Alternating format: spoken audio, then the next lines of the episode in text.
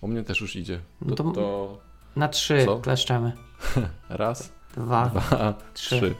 Cześć, słuchacie podcastu Ostra Piła. Jest to odcinek, w którym rozmawiamy o programowaniu funkcyjnym kontra programowanie obiektowe. Myślę, że porzucimy numerowanie, bo nam nie idzie w cyfer, mi nie idzie w cyferki. Ja się- 75. A mi nie idzie. Tak, I taka jest szansa, że to może być 76. A jak się, jak się zeprzemy nogami, to będzie nawet 73. Mógł to nam zabroni. Sprzed mikrofonu witają się Paweł Kasik. Jarek Stadnicki i gość, który do nas dołączy za chwilę.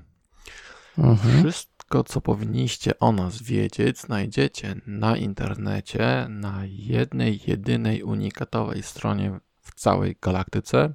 Ostrapiła.pl Tak. I tam znajdziecie wszystko. Myśmy mówili o recenzjach, że już są, nie?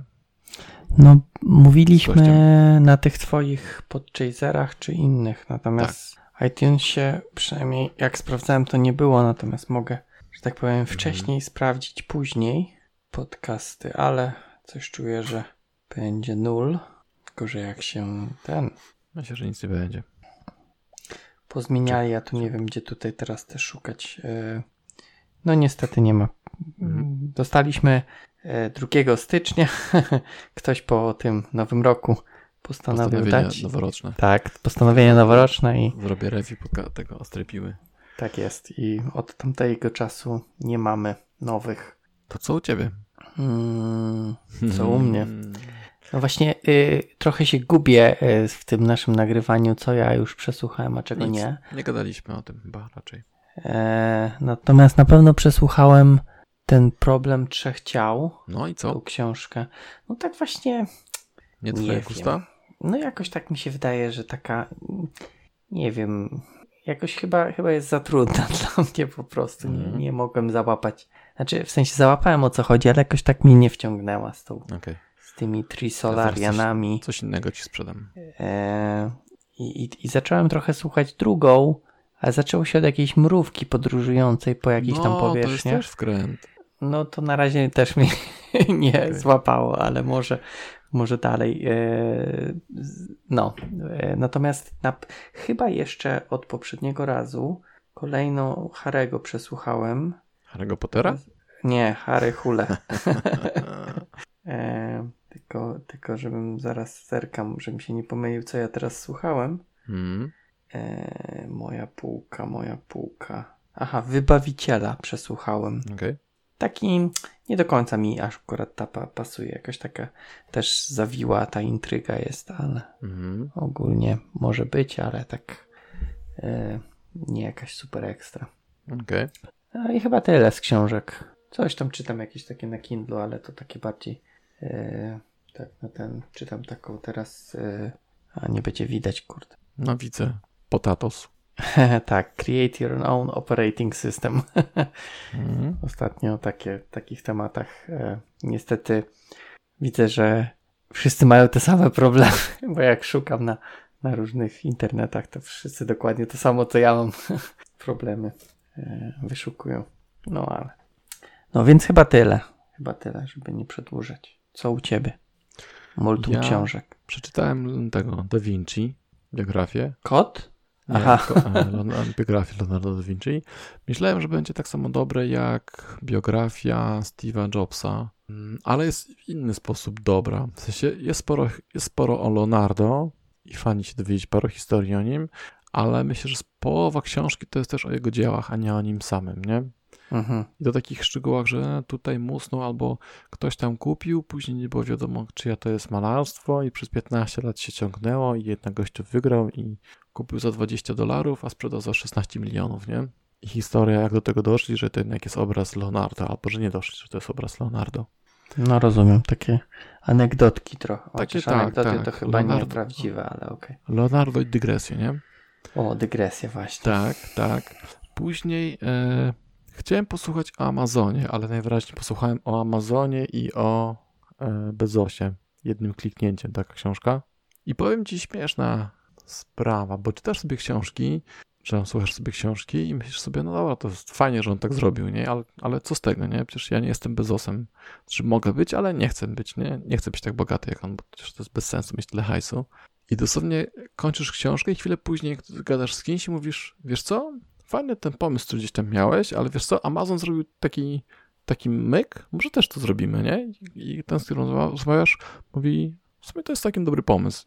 I książka, z której jednej strony myślisz sobie, ale z dupy informacja, z drugiej strony chwilę później przekręcasz się i mówisz, spróbujmy zro zrobić to samo, może coś się uda, nie? Także taka...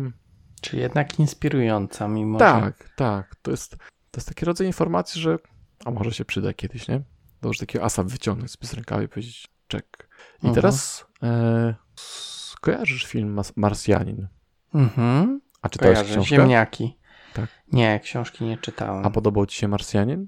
No, całkiem. No, taki przyjemny. Bo wszyscy mówią, że książka jest lepsza, natomiast ja nie czytałem, ja też oglądałem i mi się podobało. I teraz ten sam gościu od Marsjanina wypuścił nową książkę. Nazywa się Projekt Hail Mary. Hail Mary. I powiem ci, okay. z 6 czy 10 godzin, które zacząłem 3-4 dni temu, została mi godzinka. I nie mogę się doczekać, aż dowiem się, jak ta książka się kończy.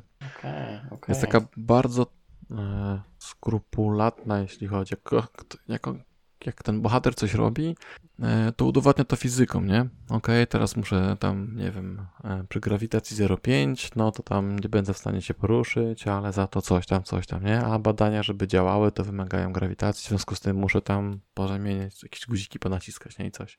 Takie, dużo takiego technicznego żargonu jest. E, mhm. Ale nie wymagane jest, wiesz, e, znajomości tam do, w sensie Nie musisz być fizykiem, tak? Tak, tak. Ale to, to widzę też jest jakaś kosmiczna, tak? Samotny astronauta musi uratować Ziemię przed katastrofą. Tak. Taki jest y, przed, skrót. Nie zaspoileruję ci, przed astrofagami. Fa, e, astrofagi? Astrofagi? Tak. To jakieś o. takie rośliny mi się kojarzą. Się, no tak, tak. Tylko, że jakieś tam fagi, nie? Tak, takie okay, kosmiczne. Okay. To się tam wyjaśnia w pierwszych 5 minut, że, że to są te astrowagi, więc to nie jest spoiler, nie? Mhm. E, I jest fajna. I okay. jest fajna. Mm, I co? E, I powiem ci, że na PlayStation ostatnio nie ma fajnych gier, więc cały czas męczę tego ninja i samuraja swojego. Mhm. I na początku zbierałem te wszystkie misje, e, które są na tej pierwszej wyspie, ale jak już kolejny raz musisz tych tych wieśniaków odbić i to już mi się odechciało, więc póki co jadę po, po głównych questach. A to ty jeszcze, aha, to jeszcze nie zrobiłeś tego, tak? Głównych Czego? questów. No nie, nie, no bo okay. biegałem od wioski do wioski, zabierałem liski, kwiatki, patyczki, nie? I... Liski są fajne. Liski są fajne, bo są ładne i dają fajny dźwięk, jak tam takie ten głaszczesz, tak, ale, tak. ale gra chyba nie chodzi, nie chodzi w tej grze o to, żeby głaskać liska. No nie wiem, ja wszystkie pogłaskałem. No ja wiem, że to po prostu wiesz, trackboxy. Jakby ci kazali przebiec e, grę od góry na dół trzy razy, czy tam cztery, czy pięć, to i tak byś to zrobił dla achievementu. No jakby dawali achievement. No właśnie. Tak. Chociaż no, gra też by musiała być taka, żeby mnie tak jakby e, no, żeby Skusić. mi się podobała, tak. No. Na przykład no właśnie ten, ten e, Ghost. Ghost of Tsushima na początku jakoś tak mnie nie wciągnął, e, wydawał mi się trudny bardzo, jak tam nie, nie jesteś wykokszony, ale potem jak już masz te, e, te wszystkie takie dodatkowe rzeczy, tak, te takie mocne, no to mhm. faktycznie można ich tam jechać tak, tak. równo. Tak, to jest fajne. To, co mi się bardzo podoba w tej grze, to to, że. Znaczy, podoba i nie podoba. Nie podoba mi się to, że nie masz mapy i czasem ciężko nawigować. Jak masz. Jak znaleźć, nie masz mapy? Czekaj, nie masz. Znaczy, masz nie masz takiej mapy, że masz gdzieś pójść, tylko jest informacja, od tych białych kwiatków do tamtego drzewa i tu znajdziesz A, no są, tak, coś tam. Coś poszukaj, tak. Mhm. Kurde, pieczone. W niebieskich kwiatkach czasami tak trudno trzeba było szukać. Tak, tak. Ale, ale chyba ten wiatr taki, jak sobie go... Yy... Właśnie, i wiatr ma właśnie... Znaczy tak, jak masz coś znaleźć, to wiatr ci nie pomaga. Natomiast mhm. sama ta nawigacja taka, że sobie zaznaczasz tam jakiś punkcik i wiatr cię nawiguje, to jest świetnie rozwiązane. To mi się strasznie podoba.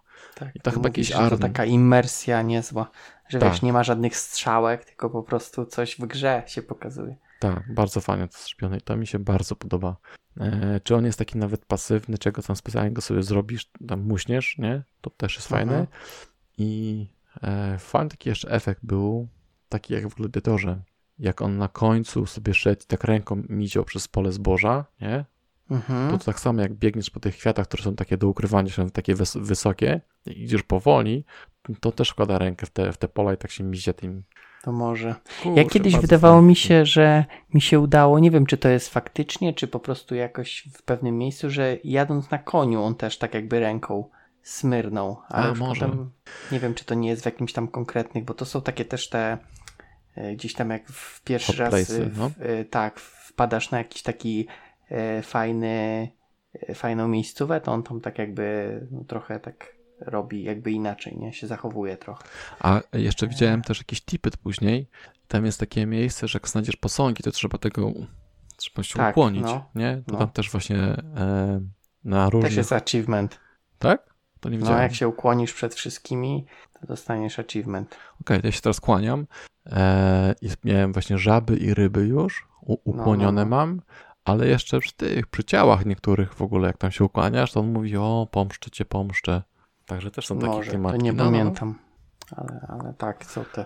Ja tutorial zobaczyłem. Aha, spoko, spoko. Ja E, chyba tam jeden achievement też z tutorialem chyba. Znaczy w sensie, no, może nie tyle z tutorialem, co gdzie tam go można zdobyć. Nie wiem, czy jakaś kapliczka była taka ciężko dostępna, Mhm. czy coś takiego. Bo te kapliczki też wszystkie, jak Tak. sobie Trzeba poskakać. będziesz, no to, to też e, no, dostaniesz achievement. No, także spoko. Spoko gra. E, w tym miesiącu ten, ten PlayStation Network tak słaby, szczerze mówiąc, jest tam Virtua Fighter, to nie są moje klimaty. Mówiąc. No, ja się A- w końcu nie zdecydowałem jeszcze. Mhm. Kiedyś byłem o krok i wtedy akurat nie działał zakup, więc e, tak jakby stracili klienta. No, no. No. A ten, a widziałeś, że God of War ma być prze- przesunięty? Nie, No to przesunęli tam kolejne o ile? Nie wiadomo. Aha, czyli undefined. Tylko nie możesz tam przeklinać, bo już jest afera, że, że klienci wygrażali deweloperom i zespołowi. A ja nie będę wygrażał, tylko smutny co najwyżej będę. Smutno będziesz wygrażał. Tak, smutny. No dobrze, to po... musimy chyba zmienić na e, ostra Ostra gra. Ost- ale patrz, ostra piła w ogóle, piła. No z Duma pasuje. Tak. Ale ja też piła. myślałem, myślałem, że jak uda nam się wreszcie zagrać w squasha, to zrobimy zdjęcie i powiemy, że to też była ostra piła. Okej. Okej. No, no dobrze. No dobrze, to Przytrzymaliśmy? coś jeszcze? Nie, chyba nie. A co, No to chyba że, tyle. że Itan? No nie, nie wiem, wiesz, ostatnio pisałeś, że jesteś bardziej PlayStation deweloperem. No, no ale to tam- było rzeczywiście, to były początki bycia samurajem. Teraz już opanowałem sztukę samurajską i bardziej mnie nie kusi, także wracam z powrotem trochę do Itana, trochę do nowego projektu, ale o tym póki co nie będę nic mówił. Uuu. Em, tak. W Itanie tam jakieś proste bugi naprawiam i może mi się uda naprawić routing, bo dzisiaj go zepsułem przez pół dnia i w międzyczasie Okej. pracowałem, a w międzyczasie myślałem, co tam rozwaliłem w routingu, ale się naprawił. W sensie wycofałem zmiany, nie? Ła, ła, ła. No, to jest taki trik, że można wycofać, o ile masz dobrą wersję Tak, poprzednią. E, No dobrze, no dobrze. Tak, przytrzymaliśmy. Myślę, że tak, wystarczająco, żeby zniechęcić. Tak. E, a tych, którzy pozostali, zachęcamy do wysłuchania dalszej części podcastu. Gdzie nasz gość będzie mówił, e, o czym mówił, o cebuli i o czym jeszcze. Mieliśmy, takie słowo było, padnie. E, funktory, No, funktory punktory były, i, ale- i punkt stały, tak? Punkt stały był, poczekaj, bo ja to mam przecież notatki. To był dziś taki, Teraz że jakby, jakby, nie, jakby nie spojrzeć, to zawsze będzie cebula. Tak, mamy, y, mamy operator punktu stałego O, właśnie. i mamy katamorfizm jeszcze. Katamorfizm, właśnie. Tata, daj katamorfizm. Mama, tata, katamorfizm. Tak jest. Tak, więc jeśli chcesz, chcesz się dowiedzieć, czym są te słowa, i tak, tak samo jak ma się cebula do funkcyjności i obiektowości, to wytrzymaj kolejnej prawie dwie godziny o programowania funkcyjnym versus obiektowym. Albo obok, raczej nie, nie, nie versus powiedziałbym, bo to nie jest konkurs. Piękności. Tak. Dobrze. Yy, nagrywamy z gościem. Tym gościem jest. Yy, ja tak ostatnio powiem, gościu, przedstaw się. Ja nazywam się Artur Tadrała i jestem programistą związanym z .NETem. Bodajże od 15 lat już programuję komercyjnie. Trochę wcześniej też programowałem komercyjnie, ale nie na pełnym etacie.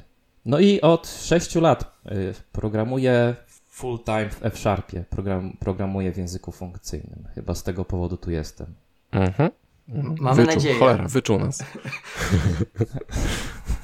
no dobrze. E, Ja wiem, co chciałem. Ja wiem, co chciałem. Ja jeszcze się nie, też nie przygotowałem. odpalić. Tak, właśnie.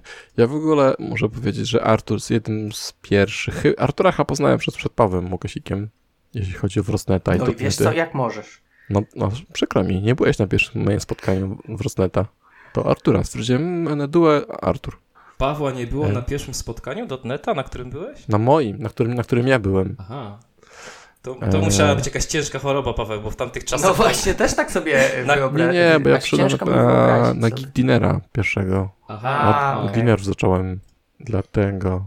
No dobrze, to tak, to wtedy to, to, to okej. Nie pamiętam, czy byłem na pierwszym, ale na, na paru byłem. Pamiętam czasy monitorów.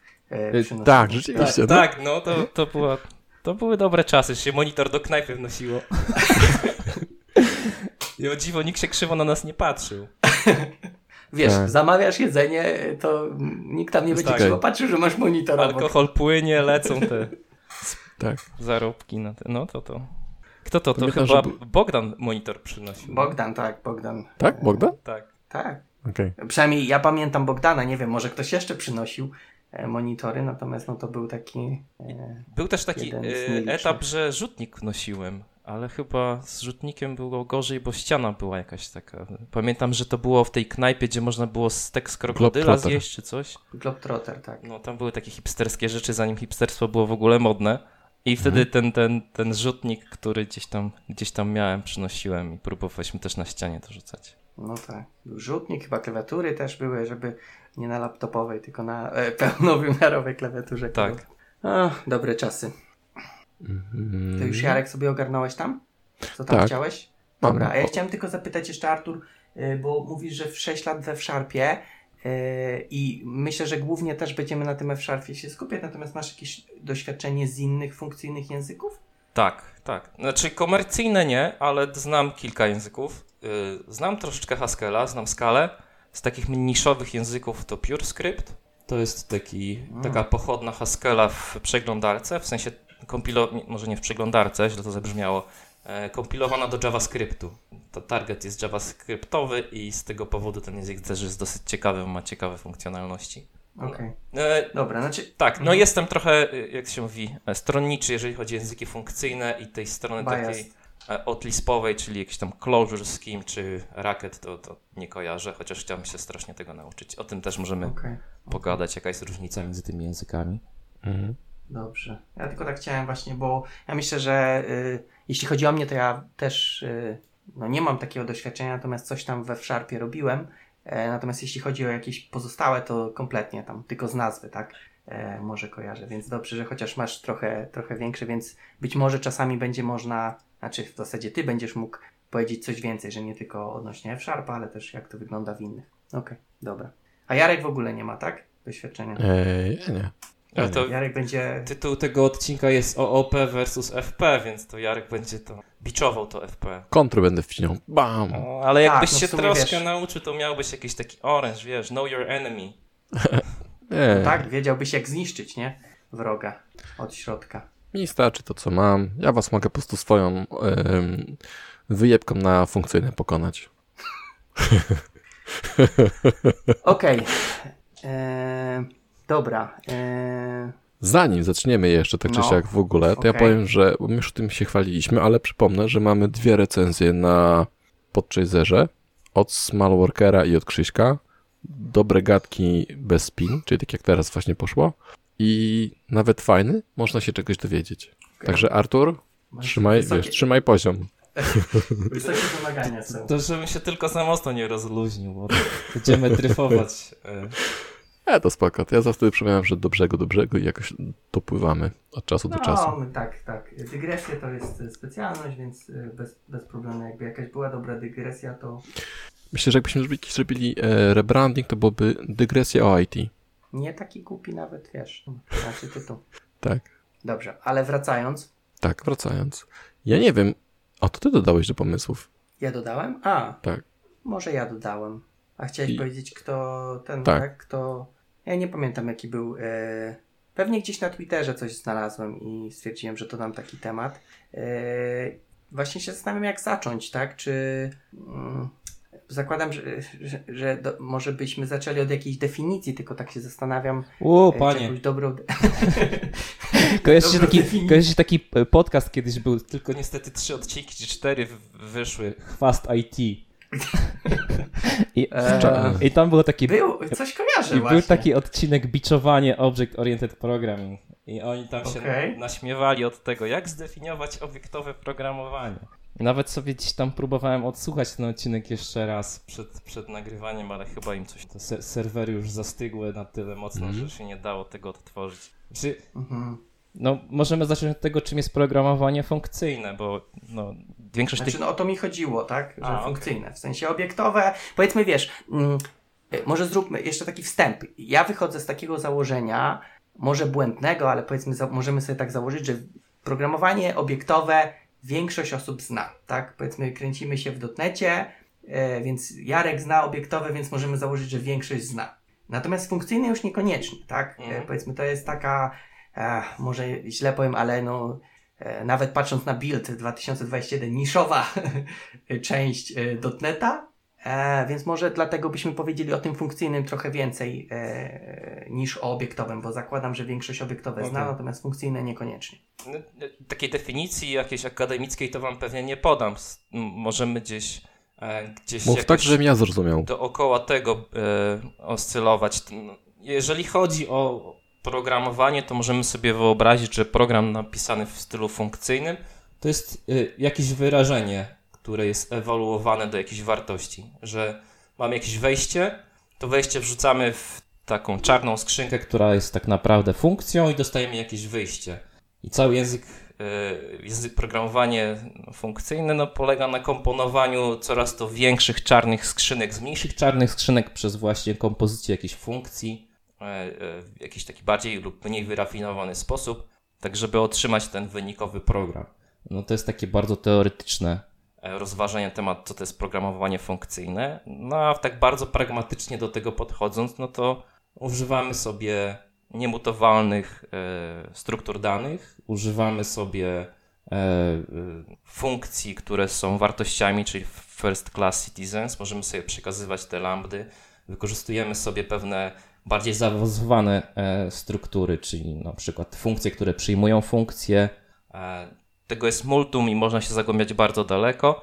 E, o, teraz mi wpadł taki, taka parafraza tego, jak można określić programowanie funkcyjne. W programowaniu funkcyjnym mutowanie stanu odbywa się na, przy wywoływaniu kolejnych funkcji, czyli de- facto jest na, na stosie. Jak chcemy gdzieś coś na przykład dodać do siebie, to podajemy wyrażenie, które jest dodawaniem dwóch składowych jako parametr na przykład do innej funkcji, a w programowaniu obiektowym ta mutacja odbywa się na stercie, mamy ten stan ukryty gdzieś za jakąś abstrakcją, e, jest, jest mutowany przez e, kontrakt, czy tam jak to nazwać, metody wystawione w kontrakcie klasy i one modyfikują ten stan ukryty pod spodem, e, który jest trzymany gdzieś tam na sterze. Że nie jestem dobry w definiowaniu rzeczy, raczej jestem pragmatykiem, praktykiem pragmatykiem zresztą też i, i, i, i, ta, ta w praktyce, w, w przemyśle to się troszeczkę ta różnica zaciera. W sensie, jak się popatrzy na ewolucję C-Sharpa, to on trochę dąży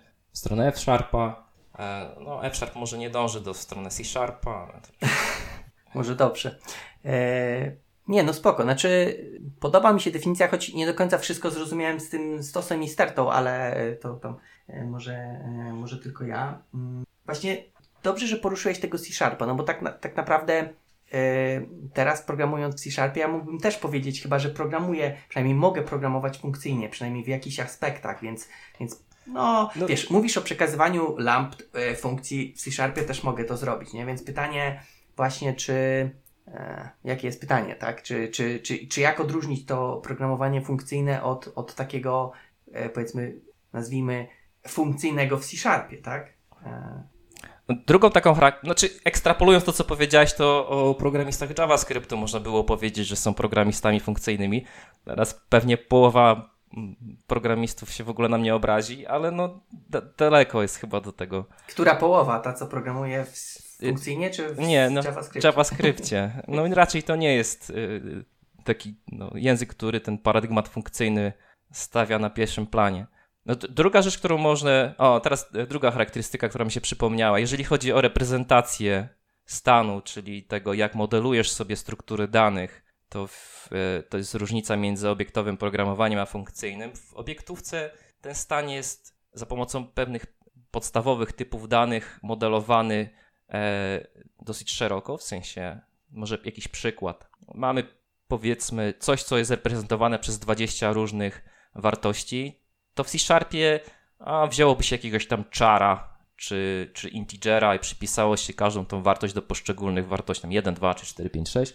Ukryłoby się to w klasie i walidowałoby się input. Jeżeli konstruktor przyjmuje wartość po, po, pomiędzy, pomiędzy zakresu, no to rzucamy wyjątek, argument out of range exception i konstrukcja te, tego, tego komponentu, tej klasy, tego typu się nie powiodła. Czyli mamy reprezentację tego stanu ukrytą i ta reprezentacja nie jest dokładna, w sensie może zawierać pod spodem coś innego, a przez kontrakt, który, y, który wystawiamy nad tym stanem, który ukrywa ten stan i wystawiamy go do klienta, y, pilnujemy, żeby rzeczywiście ten stan był sensowny. A w języku funkcyjnym ta reprezentacja jest odwrócona, ten stan jest na wierzchu i za pomocą właśnie e, takich konstrukcji algebraicznych struktur danych, które się ładnie komponują, czy e, może przykład unii dyskryminowanych, możemy to dokładnie zamodelować, że ten typ będzie przyjmował tylko te 20, akurat jest zły przykład, ale będzie przyjmował tylko te 20 e, dobrych wartości i nie da się w żaden sposób tego stanu zepsuć. A w obiektówce da się ten stan zepsuć, jeżeli popełnimy błąd w implementacji pewnych metod, czy nawet tego konstruktora, czy to jest też taka charakterystyczna różnica między programowaniem obiektowym i funkcyjnym. Zastanawiam się, czy teraz nie mówili, że właśnie do C-Sharpa mają też dodać te y, discriminated unions. Jest. Proposal chyba leży od kilku wersji nawet C-Sharpa. Okej, okay, okej. Okay. Nie wiem, czy, czy, ten, czy to wejdzie, czy nie w następnej wersji. Prawdopodobnie to znowu przesuną. Może, okej, okej. Okay, e, no dobra, no to powiedzmy, załóżmy, że jakąś definicję tego programowania funkcyjnego mamy. E, Jarek, zrozumiałeś? Nie? Nie. A to czego nie zrozumiałeś? Tych indyskryminatorów. A ty, Jarek, korzystasz z TypeScriptu, nie? W TypeScriptie masz... Trochę tak, no. Ta, tagged union to się nazywa w TypeScriptie. Nie korzystam z tego akurat. Akurat z tego nie korzystam. Ale w TypeScriptie, przez to, że TypeScript y, zawiera ten taki feature, że jest y, row polymorphism, structural, nie wiem jak to się nazywa w tej, że jak rekord ma trzy pola, a metoda przyjmuje coś, co ma te trzy pola, to hmm. można tam wepchnąć coś, co cokolwiek, co zawiera te trzy pola. Taki tak, duck typing, ale silnie typowany. Mhm. Kojarzycie ten feature.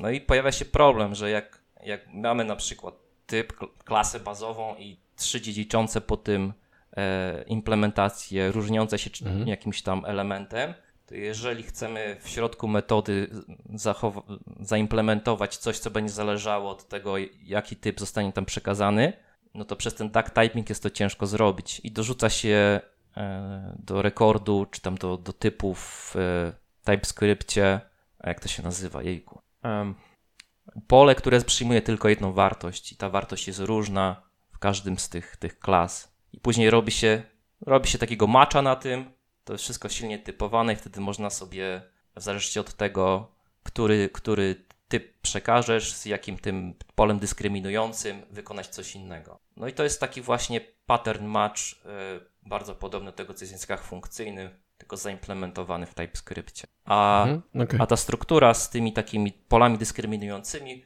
bardzo mocno przypomina właśnie unie dyskryminowane. W języku obiektowym okay. to można zamodelować za pomocą klasy bazowej i trzech dziedziczących typów, mhm. ale zasadnicza różnica jest taka, że w jednym wypadku, gdzie, gdzie mamy e, zamodelowane to za pomocą właśnie dziedziczenia, to bardzo łatwo jest dorzucić stan, następną klasę dziedziczącą. Czyli jak mamy tam animal i cat and dog, to łatwo jest dorzucić cow.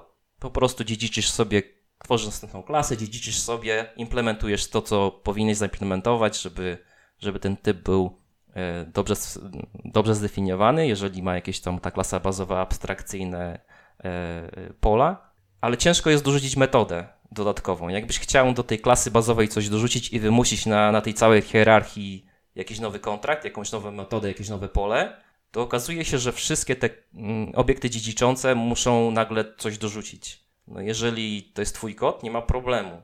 Jeżeli to jest klasa prywatna czy tam internal, jest ok No ale jeżeli to jest część e, jakiegoś API, które wystawiasz do klienta, okazuje się, że możesz coś komuś zepsuć. No jest problem. A w językach funkcyjnych istnieje problem dualny do tego. W sensie masz unię dyskryminowaną e, i ciężko jest dorzucić kolejny case, czyli reprezentację innego zwierzęcia, krowy, czy tam konia, czy czegokolwiek, ale jest bardzo łatwo rozszerzyć, e, rozszerzyć funkcjonalność, czyli dorzucić metodę. Bo metoda to jest po prostu taka e, niepowiązana z tą unią dyskryminowaną funkcja, która operuje na tym i dorzucenie funkcji w żaden sposób nie burzy e, kompatybilności wstecznej, nie, nie psuje nikomu kodu, jeżeli ta unia dyskryminowana jest gdzieś tam wystawiona. Metoda rozszerzająca. O, no, no. Także... Ale w tym kierunku, w sensie y, odpowiednikiem byłby extension method, tak? Mniej więcej. No, powiedzmy, tak. Okej. Okay. Mhm. Chyba rozumiem. I to rozumiem, to jest zbudowane w F-Sharpa jako taki core, core feature. Czy to, to jest konstrukcja tak. no, bardzo rozpowszechniona. Wszystkie te języki funkcyjne one dysponują mhm. w jakimś tam takim czy innym stopniu takimi podstawowymi y, typami algebraicznymi. Y, to, to, to, wszystkie te języki Haskell, Scala e, dysponują tak, takimi metodami budowy typów, typ, czy modelowania za pomocą typów. Mhm. Tam, chyba jest taki, że masz te, te, dwa takie podstawowe typy. Jeden to jest ta unia, tak? I drugi to masz złożenie, tak? Że możesz tak jakby... Znaczy, e... tak, albo sobie dodajesz elementy, albo sobie je powiedzmy mnożysz. Dlatego to się mhm. nazywają, dlatego jest ten, ten, ten przydomek algebraiczny. I... Tak, jakby, jakby mało algebry tak. było. E, którą trzeba. Polecam, polecam, jeżeli kogoś kręcą takie rzeczy, to PureScript zawiera bardzo dużo takiej abstrakcyjnej. To jest, przyznam szczerze, z pragmatycznego punktu widzenia duży minus e, języków programowania, że e, funkcyjnych, że, że, że to, to, taka abstrakcja tam bardzo mocno wycieka i może być, no może przedstawiać się jako taka ściana, a nie, nie krzywa no, do learning uczenia, tak? tak no. nie krzywa uczenia, tylko ściana uczenia. Ściana, tak? no, no. Trzeba się przebić. E, no tak, ja myślę, że gdzieś tam mam w swoich notatkach e, pytanie o powiązanie matematyki z funkcyjnymi, ale to może na później. E, tak, znaczy... Miałem pytanie. Hmm? chyba, chyba trochę zaczęliśmy z grubej rury. Ja bym wrócił do, do jakichś podstawowych rzeczy. Dajesz. Z okay. takiego czysto pragmatycznego podejścia, co mi się podoba we Sharpie. To, że nie ma nuli. Mm -hmm. To jest to jest, jak, jak się przychodzi z C-Sharpa i widzi się, że nie trzeba as asercji dorzucać do metod, czy ktoś tam nula poda, czy nie, to już jest rzecz, którą, e, no, którą ciężko jest uznać za, za jakikolwiek no, minus, czy przejść obok tego obojętnie. Nie ma nuli w języku, koniec, kropka. Jak chcesz zamodelować brak wartości, musisz to zrobić jawnie, musisz wykorzystać, e, do tego się wykorzystuje opcje i to jest taka struktura, która ma dwa case'y, Unia Dyskryminowana, która ma dwa case'y. Albo coś jest i podaje wartość, albo tego nie ma. I, i to, jest, y, to jest rzecz, która jak się przychodzi z takiego języka, który nule ma, no to wydaje mi się, że, że to jest już taki feature, którym się świecą oczka programisty. Mm. Ja właśnie dzisiaj, zanim, zanim zaczęliśmy nagrywać, właśnie naprawiałem przypadki, gdzie miałem nulę, nie? No i oczywiście if, if, if, if, if. Także to jest Możesz zło. dać znak zapytania, kropka. No ale musisz to obsłużyć, te gówna, tak. nie, że posypiesz cukrem i wiesz, i będzie dobrze. E, a to, co ty mówisz, Artur, to widziałem, ktoś chciał portować, czy, są porty tego na, na obiektówki też właśnie. To jest tak, że przekazujesz wynik i, error, i, i error tak? Czy um, success i error. No tak, tak? ale to, to success taki... i error dalej może być Tak, tak. Ja, tak, oczywiście, ale to takie porty właśnie. Um, ja próbowałem do tego, do tego podejść trochę, ale jakoś tak bo e, chciałem tylko podejść, żeby pozbyć się ifów i pozbyć się wyjątków, ale to i tak musisz podać dwie, dwie ścieżki obsłużyć, nie? Rozumiem, że w, F, w funkcjonuje też tak jest, że, że jeśli chcesz właśnie tego nula, tak, obsłużyć, to też musisz dwa flowy takie mieć? E, no, to mogłoby się jawić jako taki problem, że dostajesz opcję i wtedy co z tym zrobić, ale tak naprawdę mhm. modeluje się cały flow tak jakbyś zawsze dostawał Pozytywny. wartość, tą pozytywną. Mhm. A, a, a ten, ten, ten część, która może się gdzieś tam powiedzmy wysypać, bo parsowanie nie mhm. poszło albo wysypał się request, no to modeluje się podnosząc te takie właśnie czyste funkcje, które modelują ten, ten happy, happy path do, do opcji w ten sposób, że, że są funkcje wyższego rzędu na opcji, które e, mogą przyjąć sobie e, tą, tą funkcję jako parametr, która ten happy path obsługuje, a mhm. ten, e, ten, ten nieszczęśliwy przypadek, że gdzieś ten nul się pojawi, przepchnie dalej i zostanie tak spropagowane Aha. E, pod spodem tego kodu, który obsługuje tą opcję. Bardzo rzadko się to z palca na każdym poziomie modeluje. W momencie, mhm. kiedy gdzieś tam wywołuje się tą funkcję i, no i napotykasz na, na funkcję, która zwraca opcję, no to wtedy robisz tam option map albo option bind i, i, i, i no, sklejasz to z kolejnymi krokami, które, które obsługują ten, mhm. tą, tą y, pozytywną ścieżkę, tą, którą, którą rzeczywiście powinieneś się na tym skupić. I ten błąd generalnie masz taki globalny handler, tak? Po prostu przy, przypychasz to do samej góry i na swoim końcu mówisz, a jak, bo jak tak. jesteśmy w dupie, to... Tak, no to wyświetl coś, użytkownikowi ja. albo zaloguj coś tam do, mhm. do pliku i jedziesz z koksem dalej. Drugi plus takich okay. unii dyskryminowanych jest, że możesz sobie wymusić na kliencie obsługę jakiegoś błędu. W C-Sharp, jak sobie pomyślisz o obsłudze błędów, takich, których się spodziewasz, to często się to wykonuje za pomocą wyjątku, który gdzieś tam przez ten ciąg wywołań mhm. E, bąbelkuje do góry, aż ktoś złapie. No i to zazwyczaj się obsługuje w ten sposób, że się robi try na wszystkim, logujesz do, gdzieś tam na najwyższym poziomie, logujesz do pliku, jolo, jedziesz mhm. dalej. W mhm. języku funkcyjnym przez to, że masz tą opcję, czy tam IDER, czy inne unie dyskryminowane, to możesz funkcji to zwrócić, bo jako typ rezultatu możesz ustawić nie tylko ten, ten twój pożądany wynik, tą ścieżkę e, sukcesu, tylko możesz też powiedzieć OK, ale tutaj możesz dostać też taki błąd. I musisz coś z tym zrobić, bo inaczej się nie skompiluje. To brzmi jak Java. Nie pomalujesz. E, no nie, nie, nie, nie. To jest daleko do, od Java. W Javie chodzi ci o to wymuszanie wyjątków. Tak, no. Mhm. no. No, ale Java nie możesz, nie możesz sobie podnieść jakiejś czystej funkcji do tego, żeby ten, ten wyjątek e, obsłużył automatycznie, a za pomocą właśnie IDER czy option masz te pomocnicze funkcje, które ci ten szum załatwiają. Mhm. No to czekaj, czekaj, bo, bo jeśli z jednej strony wymuszasz, aha, czyli wymuszasz tak naprawdę, żeby był ten pipe do ścieków, tak? Tak, żeby okay. gdzieś tam ktoś ten option bind wywołał i coś z tym, mhm. Z tą opcją gdzieś tam dalej zrobił, ale funkcja, która dalej obsłuży ten, czy ten szczęśliwy przypadek, mhm. wcale się nie musi tą opcją zajmować, a w Javie wydaje mi się, że to jest takie all or nothing tak, tak, tak. Tam, znaczy, no nie wiem, wydaje mi się, że tam po prostu trzeba to złapać, albo, to, albo może powiedzieć też funkcji, że ja też mogę rzucić tym samym i wtedy chyba zostawić. Tak, no, możesz, nie wiem. możesz tak zrobić, że. A coś chciałem. A coś na mainie, jak dasz, to chyba wtedy nie musisz handlować. No to tam nie wszystko musiałbyś wypisać, nie? No.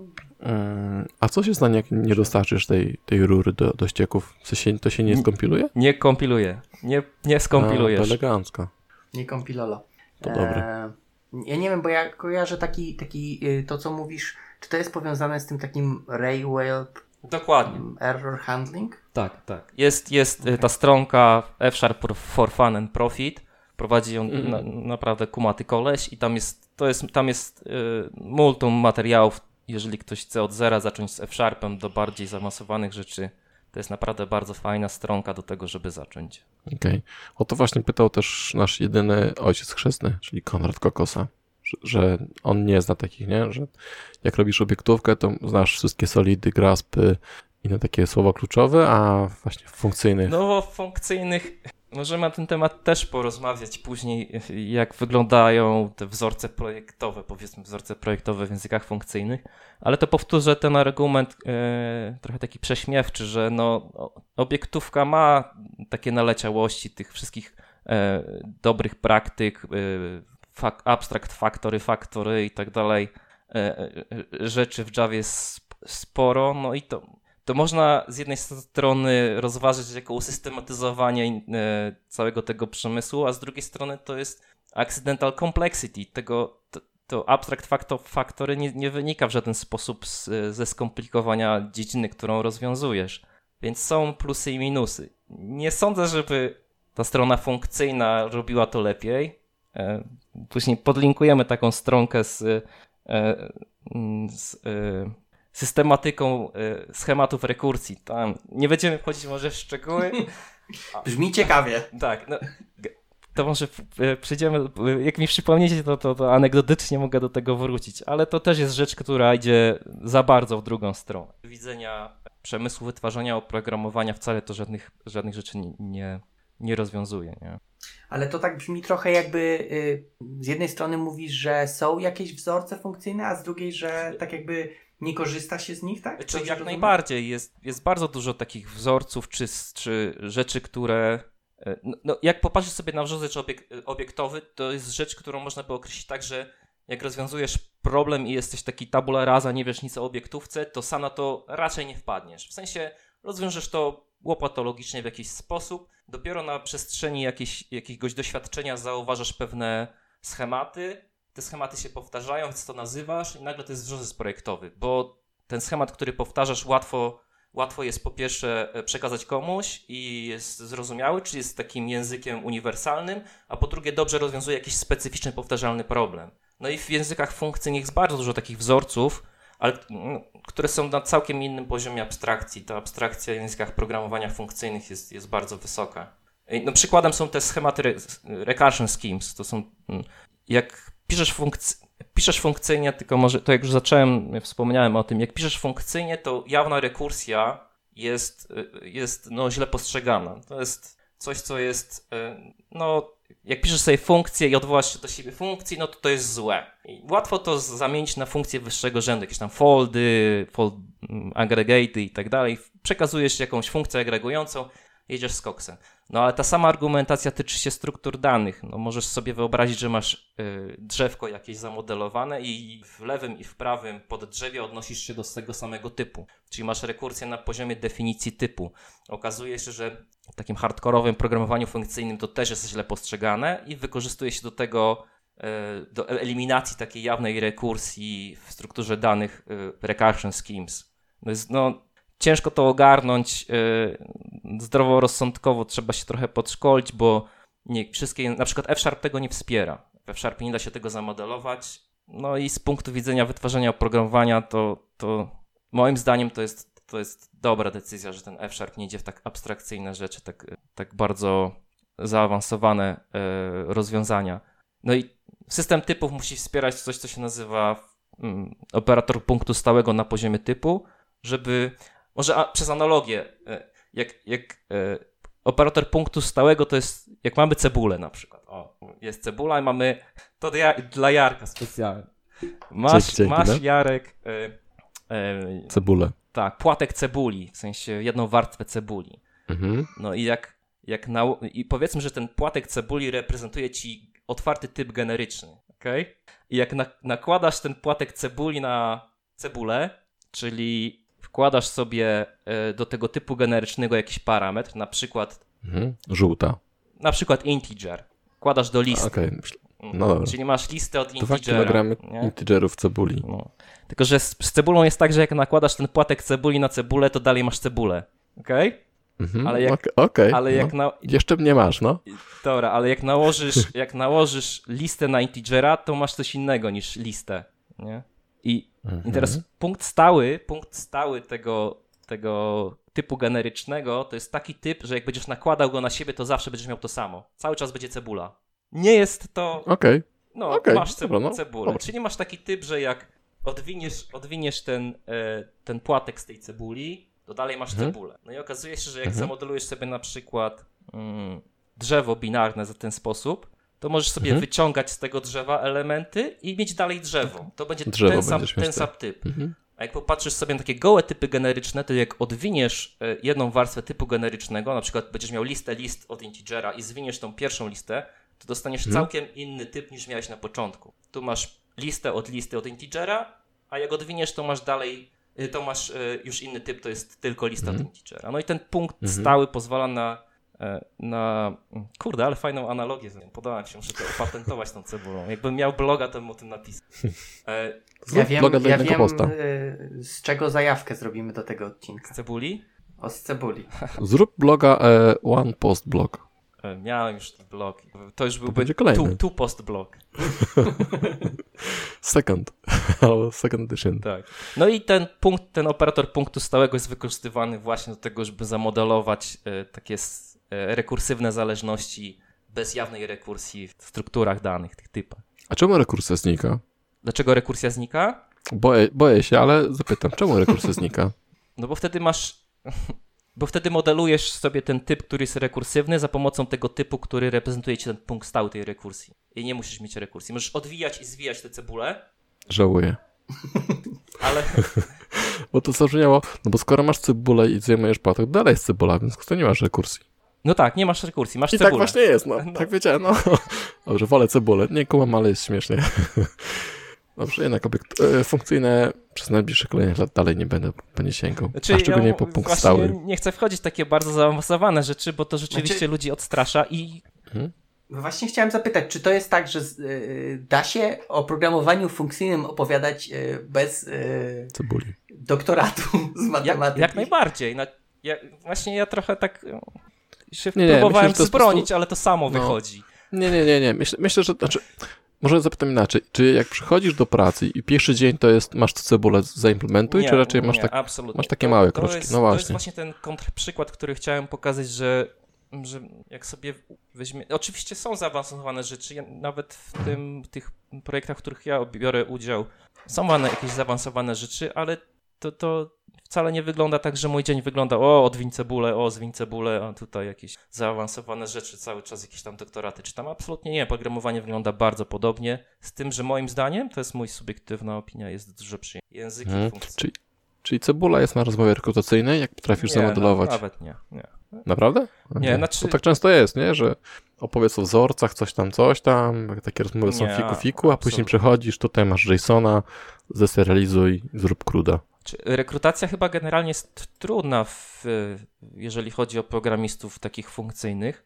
Paradoksalnie mało ludzi się tym interesuje e, i ciężko jest znaleźć po pierwsze osobę, która się tym interesuje, a po drugie osobę, która no, chciałaby się jakoś w tym rozwijać. Nie? Wiem, że czemu? Trudna w sensie takim, że jest mało osób. Mało tak? Nie, osób że jest, jest. trudna do przejścia. Znaczy pewnie też może być Znaczy, trudna to jest- do przejścia, ale... Nie będę chyba spekulował na ten temat. Mam wrażenie, że to jest po prostu. No tak, dlaczego JavaScript jest popularny? No, dlatego, że jest dużo pracy, czy dlatego, że dużo programistów JavaScriptu? No, Jedno i drugie, myślę. no tak, no to jakoś organicznie wypłynęło z tego, że po prostu w pewnym momencie przeglądarka miała taki język skryptowy i to jakoś tak urosło do niebotycznego, niebotycznego biznesu opartego na JavaScript. Gdybyś To znaczy, mhm, my- myślę, że próg wejścia jest, mm, był niższy, teraz myślę, że podniósł się znowu, ale dosyć łatwo było znaleźć pracę i wiesz, powiedzieć, że jesteś frontendowcem, tak? No właśnie, no, a w tym, a w programowaniu funkcyjnym pracę znaleźć jest bardzo ciężko, więc siłą rzeczy ludzi, którzy, którzy się tym interesują i chcą w to iść, y, jest chyba bardzo mało. A jak już, Okej, jak już tak wiesz, jak już, no. jak już masz osobę, która się tym interesuje, no to się interesuje cebulami, nie? Jasne. Kumam, kumam. Mhm. Takie mam, takie mam przemyślenia, ale to są, to są jakieś takie moje bardzo subiektywne przemyślenia. Mhm. E, A no właśnie, bo powiedziałeś, że jak wygląda re, re, ro, rozmowa rekrutacyjna. Wygląda dokładnie tak samo jak rozmowa rekrutacyjna osoby, która idzie na, na stanowisko związane z e, programowaniem obiektowym. No, ciężko jest wymagać na rynku osoby, która ma doświadczenie akurat w F-Sharpie czy, czy tam innym języku funkcyjnym. No i często się ten, e, to wymaganie, jest- jak to się mówi, no, odstawia. Opcjonalne, tak? Tak, tak. Jest fajnie, jak ktoś ma doświadczenie i się zna, ale to nie jest must have. Ja może no, odstraszyłem od tego programowania funkcyjnego, powiem coś jeszcze ciekawe w F-Sharpie i w innych językach tych takich silnie typowanych funkcyjnych. To jest ym, inferencja typów, czyli wnioskowanie typu. To jest coś, co też na jakimś poziomie ma, e, ma C-Sharp, w trochę większym poziomie ma TypeScript. Mm, No i to pozwala na pisanie takiego kodu, gdzie adnotacje, adnotacje typów się w ogóle nie, nie pojawiają, tylko kompilator sobie wnioskuje, jaki typ ma mieć parametr metody, czy wartość zwracana z metody. I to bardzo ułatwia y, pisanie kodu. Y, no i kontrargument może być taki, no dobra, ale Ruby czy, czy, czy Python też to ma, no piszesz sobie kod bez żadnych adnotacji typu. Mm, tak, z tym, że w Pythonie moje skromne doświadczenie mówi mi, że później piszesz testy, żeby sprawdzić, czy, czy ten typ, który przychodzi do metody, czy jest zwracany, z- jest dokładnie taki, o jakim myślałeś. Sprawdź, czy kaczka. Sprawdź, czy kaczka, no. A w tym sprawdź, czy kaczka może się pojawić błąd. Sprawdzasz, czy Okej. to kaczor i co wtedy. Okej. A tutaj kompilator, y, kompilator to załatwia za nas. Znaczy jest też drugi minus, bo ta, ta, to wnioskowanie typów jest dosyć mocne i może nam wypłynąć na przykład do API, czy do metody gdzieś, którą wystawiamy i, i zdarzają się takie, takie błędy, że jeżeli ktoś tego, tego typu gdzieś jawnie w, w API nie, nie zawęzi, no to zmiana, zmiana gdzieś w implementacji metody może nam zmienić y, typ zwracany, a to gdzieś przez te wszystkie warstwy nam wypłynie do API. Nagle nam się z jakiegoś prostego fixa, jakiegoś błędu zmienia typ na wystawionym API i jest, i jest A, rozumiem. Zupełnie inny, czyli wróci kaczor. wróci kaczor. No tak. I trzeba, Okej. trzeba z, są takie właśnie e, Mhm. corner case'y, których, o których trzeba myśleć. Czyli nie ma nuli, ale czasem trzeba właśnie kaczora obsłużyć. E, to nie jest ale. E, raczej jest tak, że w obiektówce tak czy siak musiałbyś te typy wpisać. Nie? Musiałbyś każdy parametr, każdą metodę musisz dekorować, czy to zwraca. A tutaj możesz sobie tam tylko gdzie trzeba zawęzić ten typ i mieć to z głowy, z dynki. Mhm, mhm, okej. Rozumiem. Okej. A to ja bym jeszcze to, to, trochę też tak tym, co Konrad to napisał. A jak zaczynałeś w ogóle? Skąd się w ogóle u Ciebie wziął pomysł na, na F-Sharpa, czy w ogóle na obiektówkę? Myślę, kurde, coś bym zjadł. Pyk, cebula. Hmm. Na funkcyjne, e, pytasz o funkcyjne. E, Tak. no, zaraził mnie to mój kolega Tomek, którego pozdrawiam serdecznie. Pozdrawiamy Tak, Tomka. Tomek, Tomek jest programistą Haskella. I... Czy to ten Tomek, co chodził też na Frostneta? To był Nie, Tomek. Nie, nie Tak, sądzę, okej. żeby, żeby. On był bardziej związany wcześniej, ten mój kolega programował w Pythonie, później się przestawił na Haskella. W tym momencie, z tego Mhm. co kojarzę, mm, to e, programuje w PureScriptie. I Okej. Czyli idzie w e, bardziej abstrakcję. tak, ale ra, Tak ma, ma, ma dosyć racjonalne podejście do tego wszystkiego. I to i od Haskella się zaczęło. W sensie pierwszym językiem takim czysto funkcyjnym, którym, którym napisałem jakieś linijki kodu, to był właśnie Haskell. E, z, właśnie z, z, z inspiracji mojego kolegi. No i później, e, nie wiem czy pamiętacie, na, na grupie dotnetowej była prezentacja e, Ja pamiętam. i był po tej prezentacji e, F-Sharpa był konkurs programistyczny. Takie były na karteczkach chyba jeszcze roz, rozdawali. Eee, li... Pamiętasz, że robiłeś z linku? Mieliśmy takie ćwiczenia, to to? Nie, nie, nie. Była prezentacja e, o. Nie pamiętam dokładnie tytułu prezentacji, ale to, to była No. prezentacja o F-Sharpie i o, ty, o, o samodokumentowanym się, dokumentowalnym się kodzie, ale nie pamiętam dokładnie prezentacji. Musiałem to... Okej, Teraz okej, dobra. znajdziemy. Tak, to była prezentacja Luki Bolognese z, z Credis. Ja kojarzę, tak. I tam e, po tej prezentacji była taka zajawka, że trzeba było rozwiązać taki prosty program, problem algorytmiczny. I ja rozwiązałem sobie to zadanko, wysłałem. Okazało się, że udało się to rozwiązać dosyć dobrze i, i mnie wzięli na rozmowę. Akurat mi się kontrakt posypał, bo się e, ze startupu inwestor wycofał i tak jak, jakoś. To było... No sorry, bo znalazłem spotkanie. To dawaj, bo jestem sam ciekaw. Jak... E, 54. spotkanie wrocławskiej grupy .NET, e, 24 kwietnia 2013 roku. Tak, no to jakoś by tak pasowało. F-Sharp Functional Programming in .NET. To było? A, mi się wydaje, że No, pół. jest przynajmniej e, e, jego, tak? Aha. Luca Bolognese. Dobra. Może miał e, więcej niż jedno, ale tak jakby tutaj nie mamy wcześniej niż 48 spotkanie, więc... Chociaż widzę F-Sharp było, czekaj, jeszcze więcej mieliśmy F-Sharpa, kurczę. Raz, zobaczę, może jakieś... Zakładam, że 2015 to już za późno. Ja myślę, że by się zgadzało chyba 2005.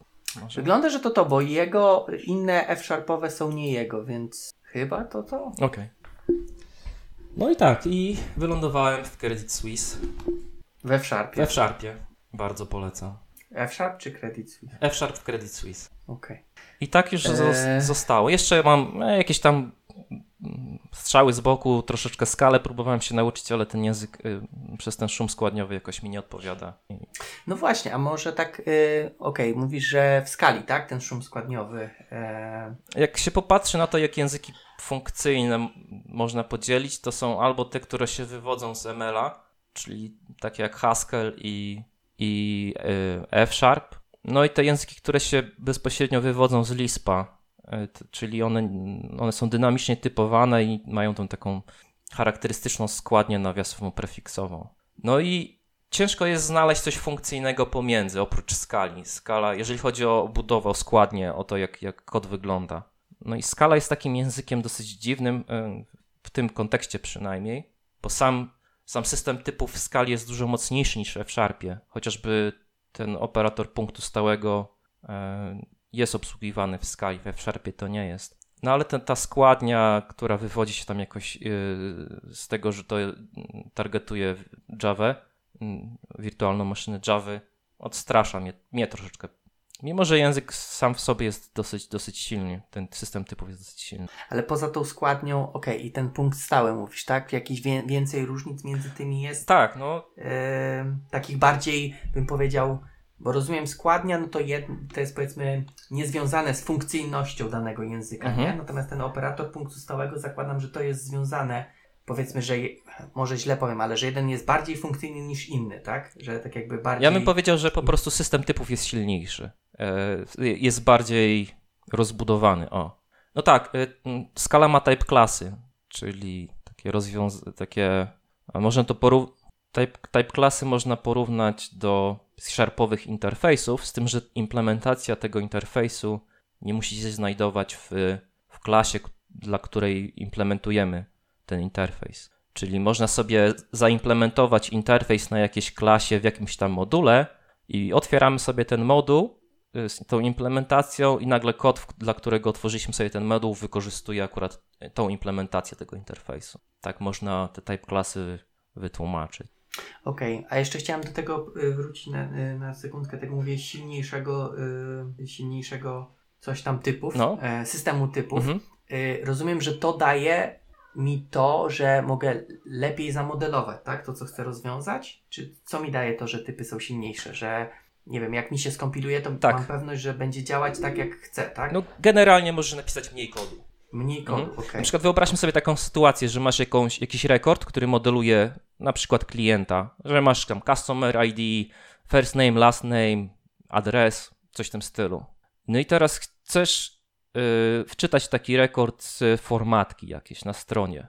No i powiedzmy, że ta formatka jest gdzieś, jest produkowany jak, jakiś payload, który jest przesyłany za pomocą jakiegoś tam wy, wywołania resta, czy nie wiem, RPC, czy cokolwiek takiego, trafia ci to na serwer i z tego y, nietypowanego elementu, w sensie jakiegoś payloada, chcesz odtworzyć ten twój typ.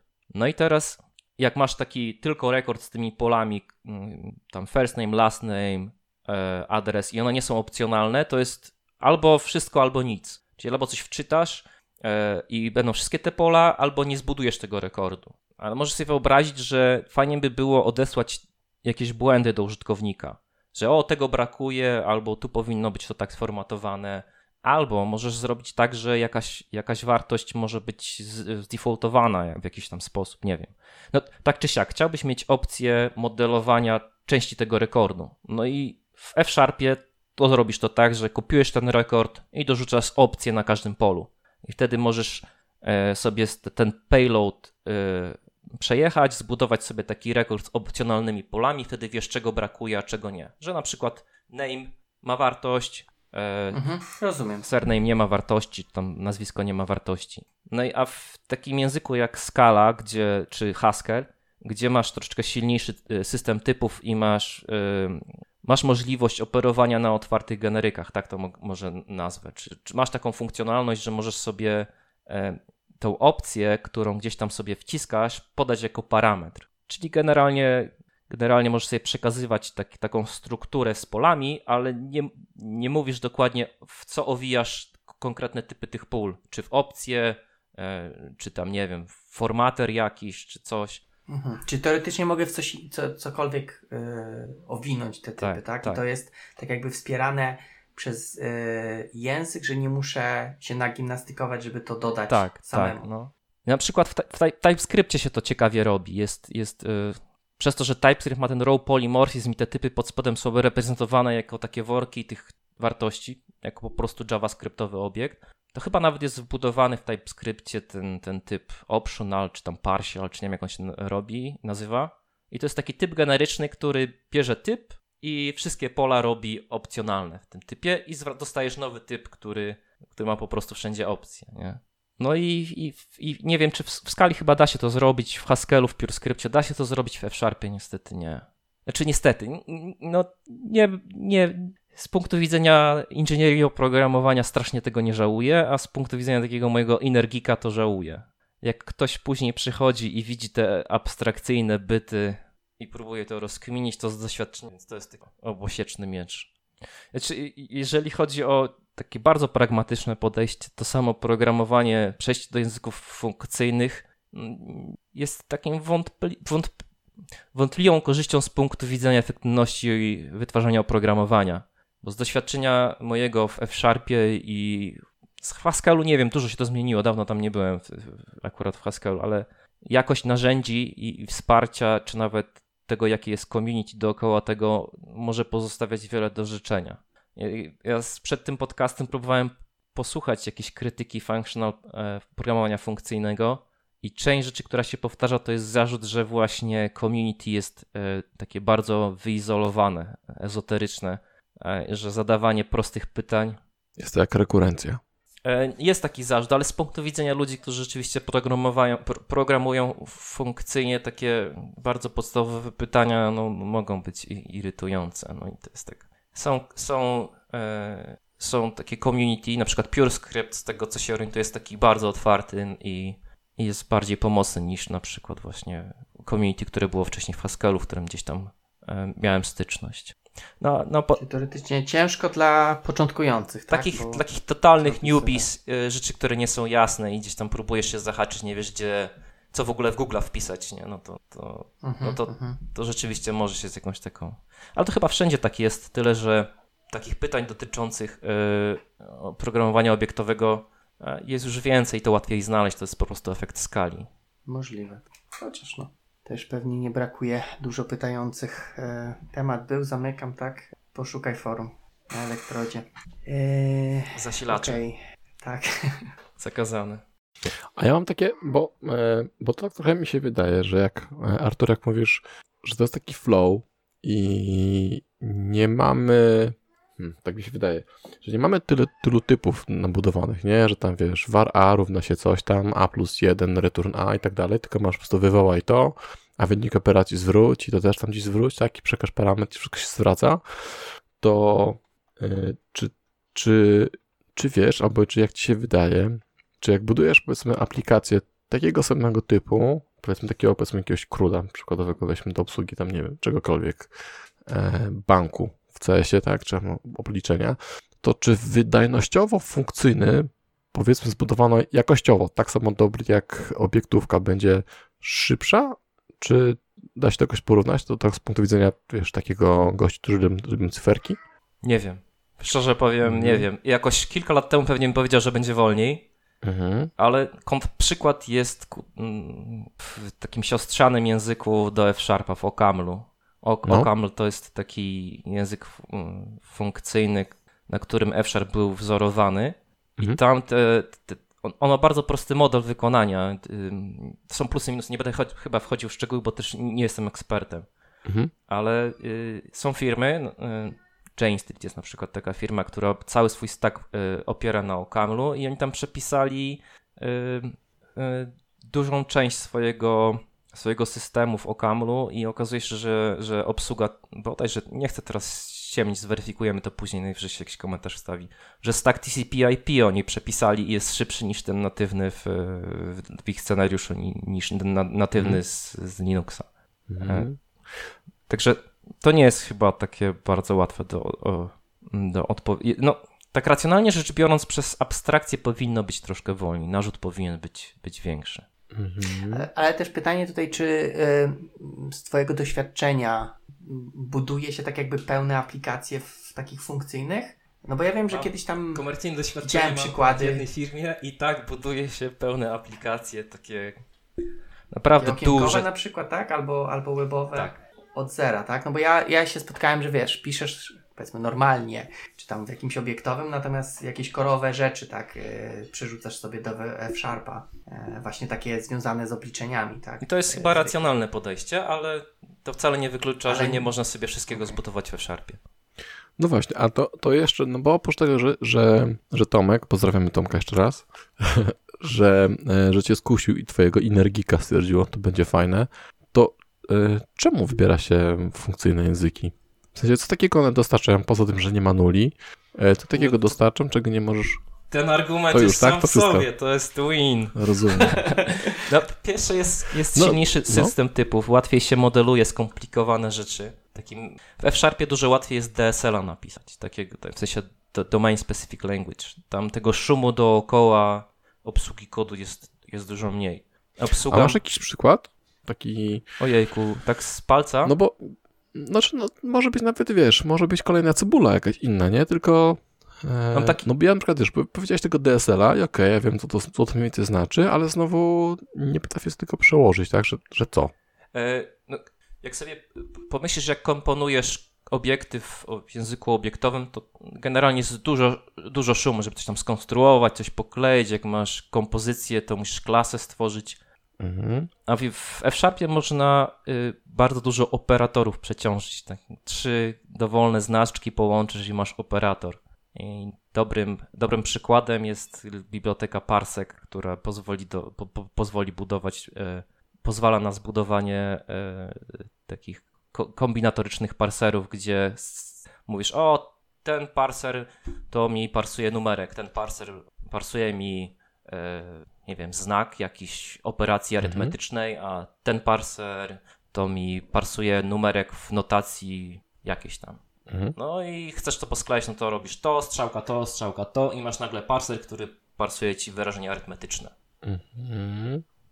Kolejny argument jest taki, że do obsługi takich matemat matematycznych, specyficznych dla, dla, e, dla takiego dla bankowości inwestycyjnej rzeczy, czy generalnie matematyki, e, to notacja F-Sharpa bardziej jest zbliżona do notacji matematycznej. Przez to, jak masz mhm. ludzi, którzy są po matematyce, ale mają słabe doświadczenie z oprogramowaniem i nie wiedzą, co to jest Gang of Four i co to jest Abstract Factory Factory, to dla nich danie takiego języka, który ma bardzo mało szumu, no jest dużo lepszym rozwiązaniem niż uczenie ich obiektówki i tych takich abstrakcyjnych bytów z punktu widzenia programisty oczywistych, a z ich punktu widzenia no nie do końca. Ja mogę jeszcze dodać, Jarek, jak chcesz, chociaż już kiedyś to Ci mówiłem. No. A, no ja nie mam takiego doświadczenia we Sharpie, ale robiłem ten Advent of Code we Sharpie.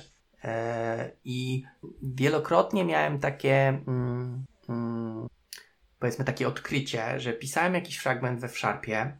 Nie do końca byłem przekonany, że on zadziała prawidłowo, natomiast w momencie, jak mi się go udało skompilować, to zwykle dostawałem prawidłowy wynik. W sensie, wydaje mi się, że to niemutowanie stanu e, powoduje, że jak już otrzymasz coś, co się kompiluje i w miarę tak jakby e, spełnia założenia, które chciałeś, to e, wynik na końcu będzie, będzie prawidłowy. No, Wielokrotnie tak miałem. To jest taka reguła, no, kompiluje okay, się na produkcję. Takich, w takich prostych przykładach y, to ma, y, ma swoje zastosowanie, może w jakichś bardziej skomplikowanych nie, ale naprawdę wielokrotnie miałem tak, że napisałem jakiś tam fragment, poskładałem te funkcje nie, ze sobą i mówię, nie, dobra, to nie zadziała, ale odpalę, żeby przynajmniej zobaczyć, y, jaki jest błąd, wtedy będę mógł naprawić.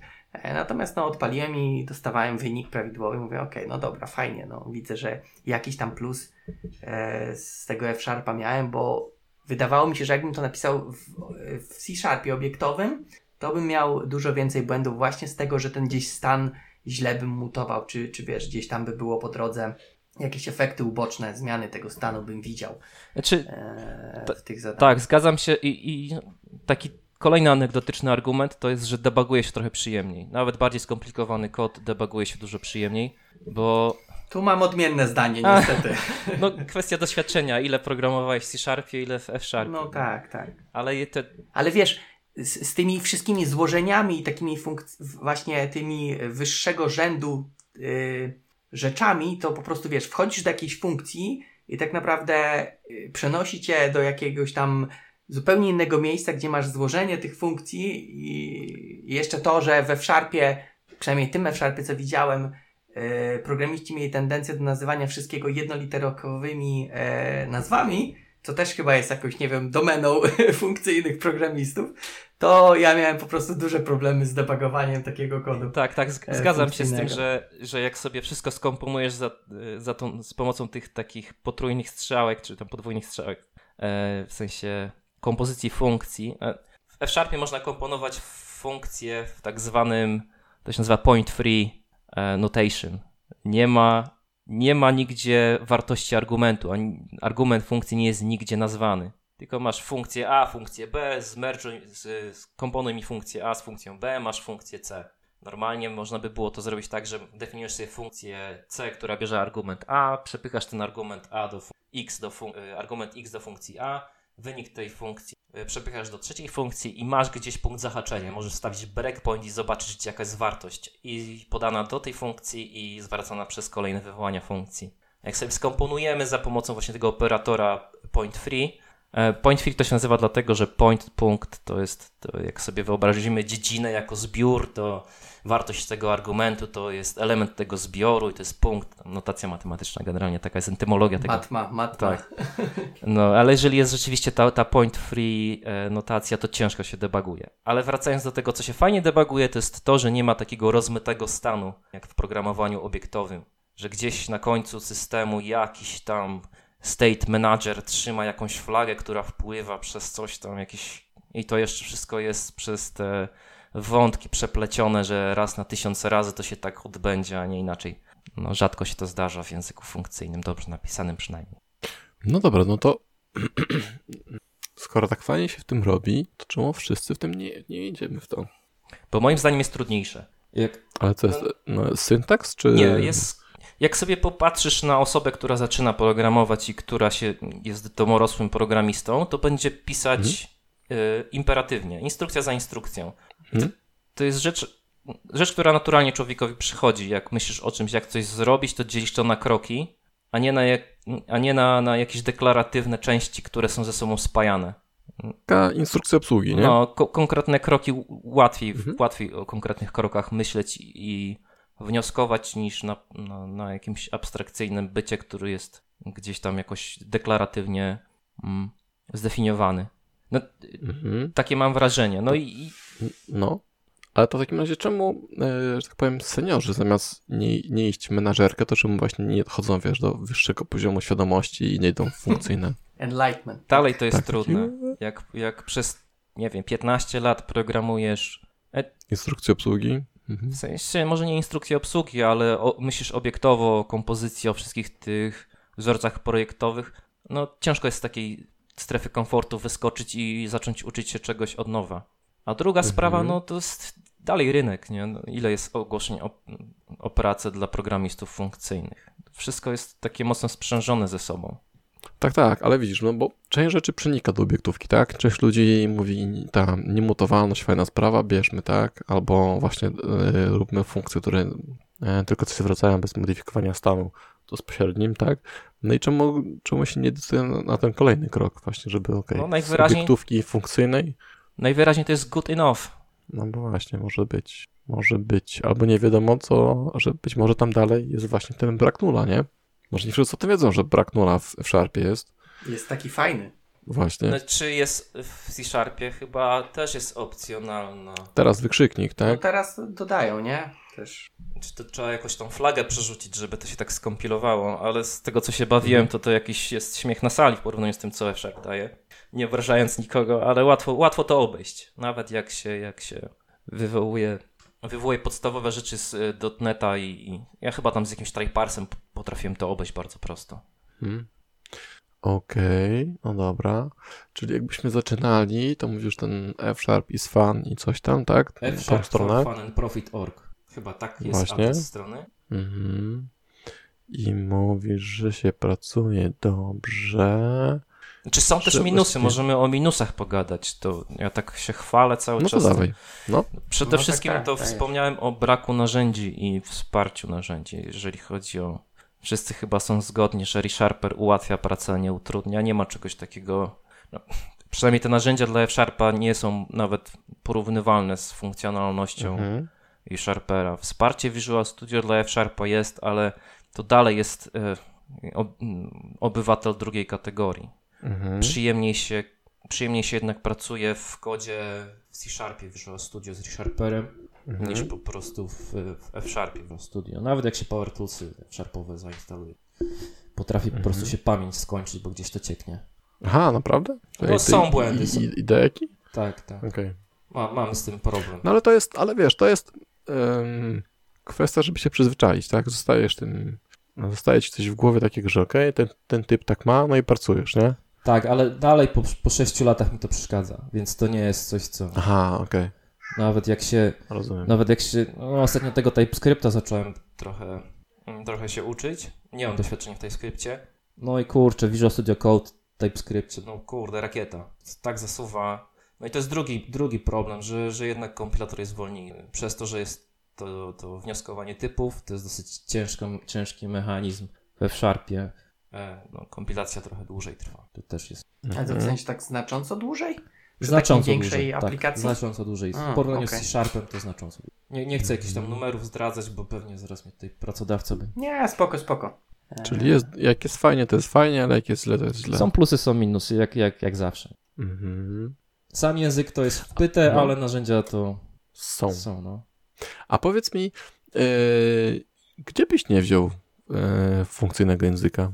Przychodzi klient i mówi, nie chcę to, to mówisz, o, to nie, to Kurczę, funkcyjnym w nie pojedziemy. większości przypadków, jakbym prowadził biznes, a nie robię sobie coś tam dla mojej inner geek satisfaction, to, zawsze, to zazwyczaj default byłby C-Sharp albo nie jakiś inny język. No, jak robię cruda, w żadnym wypadku, No. po co mi F-Sharp?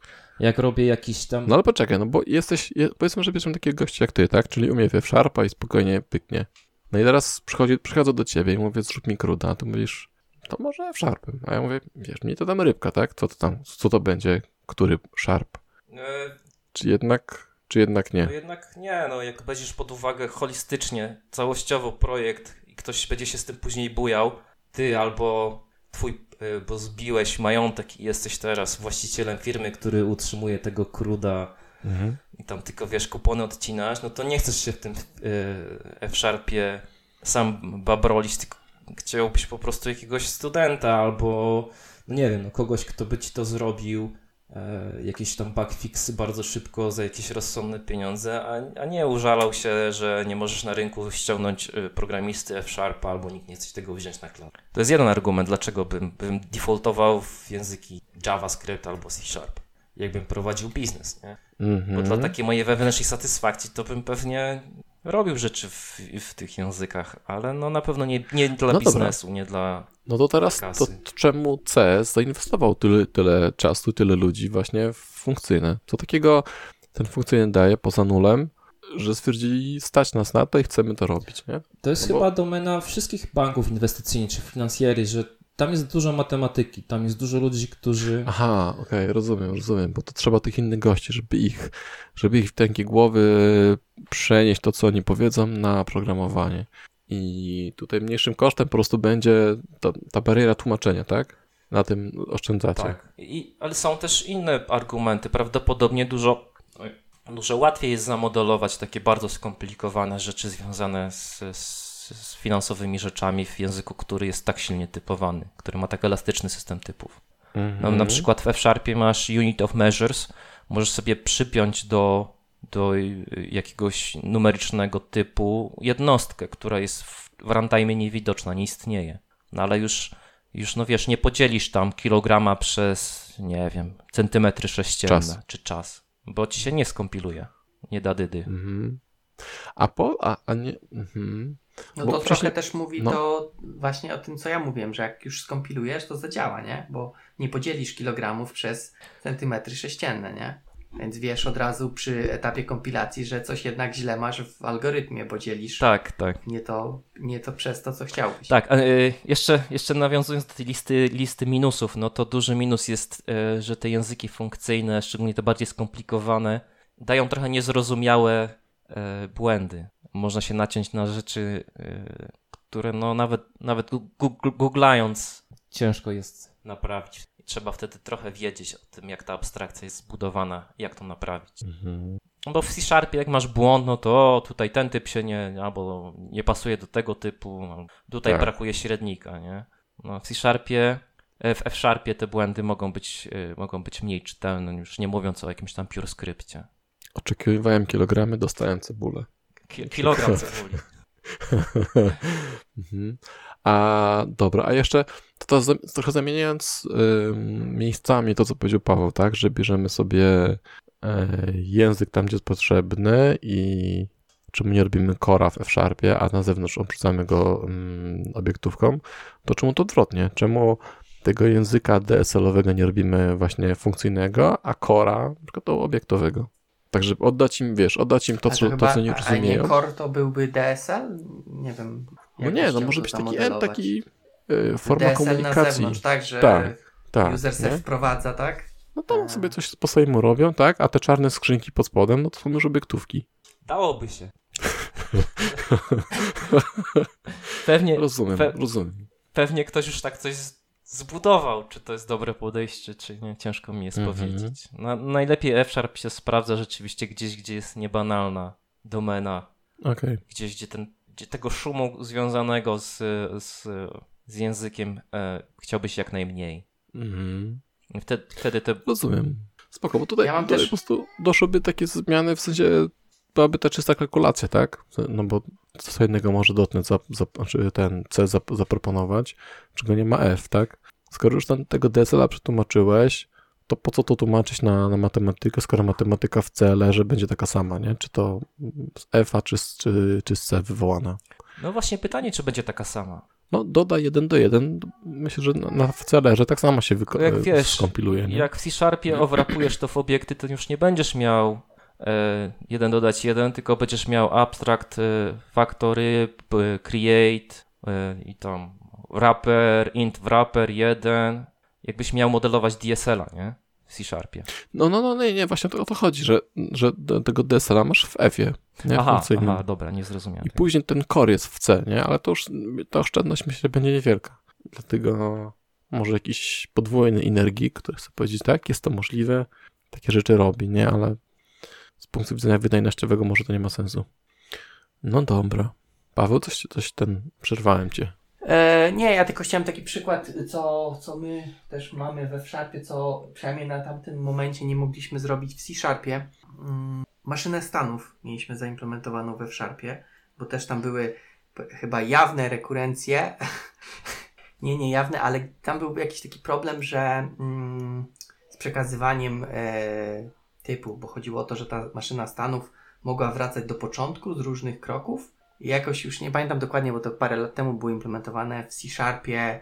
No tego zamodelować nie szło lub szło jakoś bardzo e, skomplikowane, że właśnie trzeba było multum typów tworzyć. A we Sharpie no tych typów e, powiedzmy przynajmniej jawnych nie trzeba było aż tyle e, modelować i całkiem sprawnie ta maszyna stanów została zaimplementowana i akurat ją się debuguje nawet całkiem ok, jak trzeba.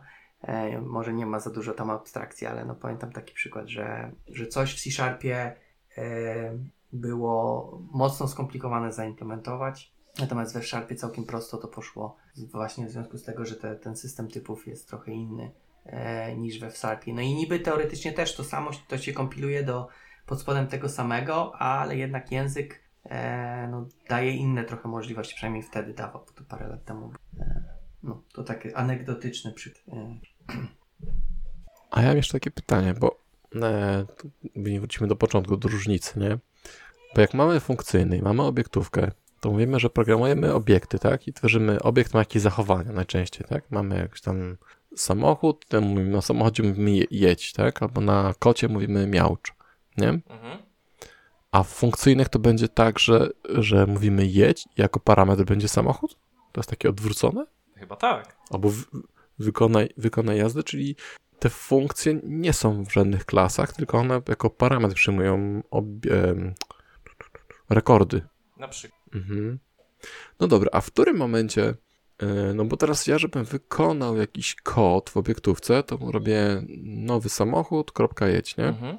A w funkcyjnym nie muszę tej funkcji tworzyć, tylko po prostu wywołam z czarnej Tak. dziury, znaczy mam pudełko, wkładam samochód, sorry, to jest pudełko z napisem jedź, tak? O. Mhm. Możesz sobie wyobrazić, że masz C-Sharpa z samymi statycznymi metodami, Mhm. No właśnie, właśnie. które nigdzie nie trzymają stanu, albo zazwyczaj nie trzymają nigdzie stanu. To też jest dobre, taka brak stanowości e, bardzo lubię. Wiesz, tak patrząc też e, na C Sharp 10, to niedługo też i w C Sharpie tak będziesz programować, patrząc jakie oni tam zmiany robią w e, jak ten kod wygląda. Akurat to, te, te, Dzisiaj oglądałem akurat sesję z builda. ja jestem chyba jednym z nielicznych y, entuzjastów tych zmian w C-Sharpie. Wszyscy tam No może, ja akurat tak średnio właśnie mi się podobają. Ale troszkę No tych takich jednoplikowych e, ap- aplikacjach, tam nie ma nawet namespace'ów, to wszystko jest takie globalne. Nie, nie. Chodzi o, o uniedyskryminowane i rekordy. i Aha. o pattern Czy matching. rekordy? Okej, no. Mhm. No, być może ten pattern matching oni mogli oderwać od tego switcha nieszczęsnego. bo To się będzie mocno, mocno mylić. I jakby ten switch trochę. Jakby po prostu rozszerzyli język o dedy- de- dedykowaną składnię do tego, to by było dużo przyjemniej ni- ni- niż. No ale backward chyba musi być, nie? Ale Ale masz też patent Magic No, ale- na szlifach też przecież yy, wykorzystywany, No nie? fakt masz. ale- no tak, ale case, case tego. i pattern match jest diametralnie różnymi konstrukcjami. Jedno to jest wyrażenie, a drugie to jest instrukcja. Akurat, akurat w C-Sharpie, w C-Sharpie można zrobić tak, żeby to, to wyrażenie miało jakiś side effect albo mutowało jakiś tam stan na przykład. Ale chodzi o to, że to przypisujesz wyrażenie tego switcha, przypisujesz do, do jakiejś, jakiejś zmiennej, do jakiegoś symbolu. A jak masz instrukcję switcha, to po prostu wykonujesz jakieś instrukcje i ona ma typ tam, nie wiem, znaczy nie ma typu, jest po prostu wojna, nie? Chcieli mieć powód, czemu tak to zrobili. No to jest, No pewnie Napisz tak. do tego. Napisz do Matsa, pewnie nie odpiszę. Napisz mu o cebulach. A myślę, że gdzieś pewnie już to omawiali, tak? Dlaczego to zrobili, bo oni całkiem e, sensownie, tak jakby też nie tylko pokazują, ale też wyjaśniają, tak? Jakie tam powiedzmy decyzje, e, znaczy co stało za taką decyzją, tak? I, I możliwe, że to była jakaś tam wsteczna kompatybilność, chociaż no nie wiem, bo teraz jakieś nowe, nowe keywordy też wprowadzają, więc to nie jest tak, że nie mogli użyć jakiegoś nowego, tak? no jaki jest może nowy keyword? chcieli bardziej, że. A, już nie pamiętam, ale e, fielda dodają, tak, że możesz mieć e, automatyczne e, proporcje, ale też jak chcesz coś dopisać, to możesz użyć field, słowa kluczowego i tak jakby odnieść się do tego auto wygenerowanego pola bez konieczności tak jakby fallbackowania do tego całego wielkiego e, kodu, który był Okej. e, wcześniej. A to pewnie też inne, ale akurat to pamiętam, że, że tutaj jest też na przykład using global, co w ogóle nie rozumiem, że możesz sobie wszystkie usingi wstawić do jednego pliku, dać global i one są wtedy tak jakby wklejane do wszystkich plików, które masz w projekcie. Jakieś takie, no nie wszystko mi się podoba, ale powiedzmy nie chcemy robić e, odcinka o e, dotnecie i C Sharpie 10 e, i się zgubiłem. To ja, E, ja, ja a- może właśnie wyklikałem, tu znalazłem sobie, gdzie ja to mam? Gdzieś sobie, o, e, taki fragment prezentacji o, tym, jak te re schematy rekursji można zakweryfikować. Tam są takie bardzo ciekawe że- nazwy. Dobrze, to na, na pewno dołączymy. Dołączymy, go. tak? Ale przeczytam kilka. No, na przykład Tak, tak. paramorfizm albo katamorfizm, anamorfizm. To są nazwy, powiedzmy, wzorców projektowych. Morfizm. E, śmieszna, Morfizm to takie, wiesz, y, zmiana obrazka jednego w drugi. Tak, tak. Na sw- swoją córkę, jak zaczęła mówić, nauczyłem e, mówić katamorfizm. Kiedyś moja żona zabrała moją córkę na impre- imprezę, pracowała w startupie i tam właśnie rozmawiała moja córka z jakąś tam gościem. No ale jakie słowa jeszcze znasz? A moja córka, katamorfizm. A tam wszyscy, o, Wzięli ją na ten od razu? jasne, na, C- Na CTO? No właśnie. Ale nie... No, Nieźle, nieźle. Jedni Hmm. uczą klingońskiego dzieci, inni katamorfizm. Tak. Dobrze. Mm, A powiedz mi jeszcze, bo tutaj tu jeszcze Konrad do- dopisał, em, czy w tym e, w Haskell Fan nan, nan Capitalism coś tam na tej stronie, to tam jest, e, są, jest tylko początek, czy też jakieś takie zaawansowane rzeczy znajdziesz też? Właśnie do, do poziomu cebuli dojdziesz, czy, czy nie? poziomu czy cebulę już cebuli później? raczej się nie dojdzie, ale jeżeli chodzi o poziom cebuli, to, to mogę polecić dwa źródła. Jedno to Mhm. jest związane mocniej z Haskellem i to jest Type Classopedia. To jest taka duża, duża stronka, Brzmi jak... No. ale jest bardzo się przyjemnie to czyta. Nie wiem, nie wiem jaki jest No. aktualny stan tego, bo to mm, dawno na to nie patrzyłem, ale, ale znając y, to, jak, jak ludzie w Haskellu dbają o, o resursy, to powinno dalej istnieć i powinno być w miarę Mhm. aktualne. A taką roadmapę, powiedzmy, którą mogę polecić, jeżeli ktoś chce w te zaawansowane rzeczy wnikać, to Mhm. jest, jest taka konferencja Lambda Conf chyba i oni mają tam, Mhm.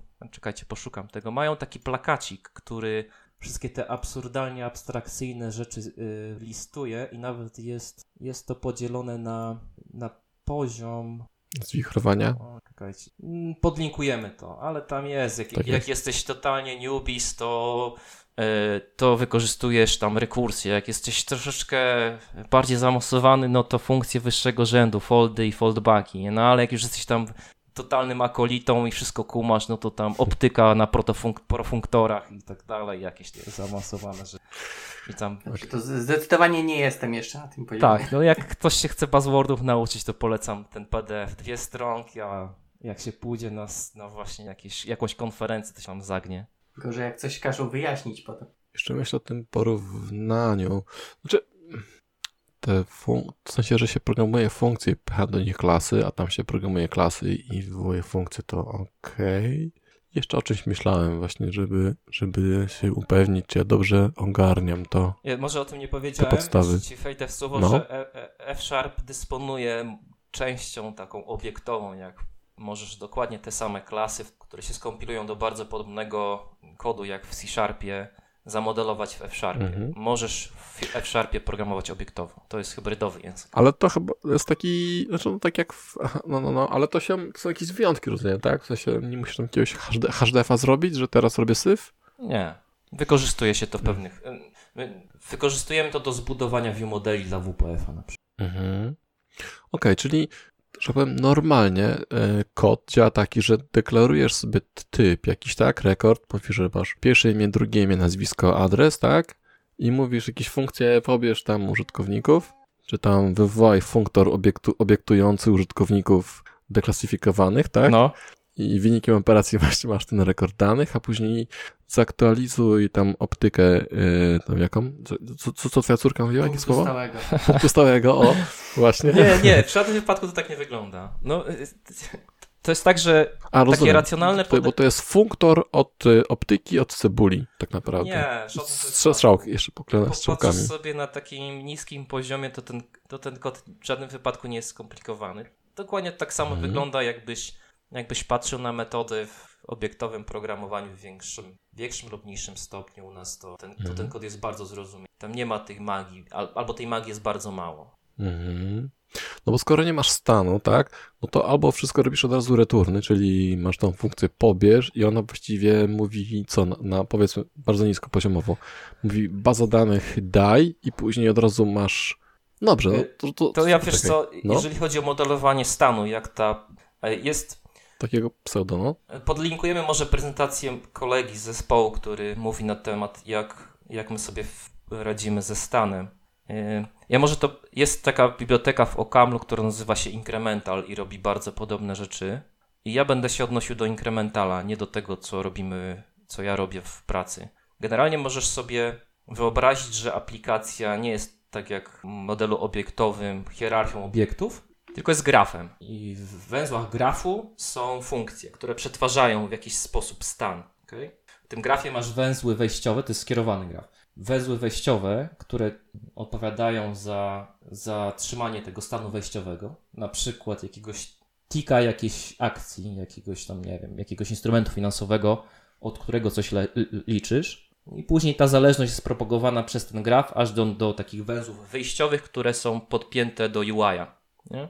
No i teraz jak, jak przychodzi jakaś modyfikacja tego, tego stanu wejściowego, czyli nagle a, e, Musk zatweetował, że, że Bitcoin jest, no, że Bitcoin jest ble, no i ten Bitcoin fu, tam w dół. No to się tam powiedzmy zmieniła jakaś wartość w tym węźle wejściowym i ten graf tranzytywne domknięcie tego grafu, które zależy od tego, czyli wszystkie nody, które mają jakąś tam pośrednią albo bezpośrednią zależność w tym węźle wejściowym, notyfikuje o tym, że ta wartość się zmieniła. No i ta propagacja leci od tego stanu wejściowego do stanu wyjściowego. Jeżeli ktoś patrzy na jakikolwiek e, element zależny, pośrednio lub bezpośrednio od tego węzła wejściowego, to mówi OK, oblicz mi to wszystko. I ten graf wszystko liczy, ale tylko to, co jest obserwowane przez użytkownika. OK? To jest na takim wysokim poziomie Czyli stan jest trzymany tylko w tych węzłach wejściowych, a wewnętrze tego grafu jest bezstanowe, jest taką czystą, czysto funkcyjnym obliczeniem. Oczywiście tam jest jakieś kaszowanie, jakaś optymalizacja, to wszystko się równolegle liczy, ale to jest taki model, e, który, który można. To, jest, to się nazywa Self-Adjusted Computation, to jest taki e, dialekt e, reaktywnego programowania funkcji. To jest też ciekawa, ciekawa część programowania funkcyjnego. Pamiętacie tą prezentację gościa od. jak się nazywa ten język programowania?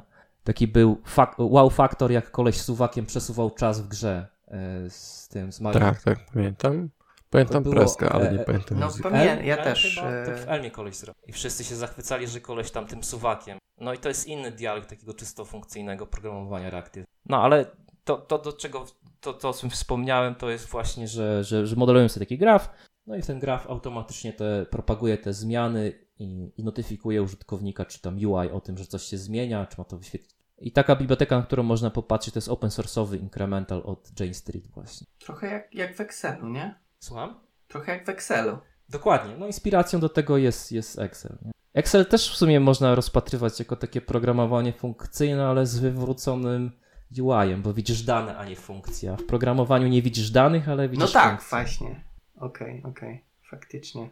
Dopiero jak wklikasz się i chcesz zmodyfikować Tak, no. funkcję. Okej. Okej. Ja jeszcze kompiluję to.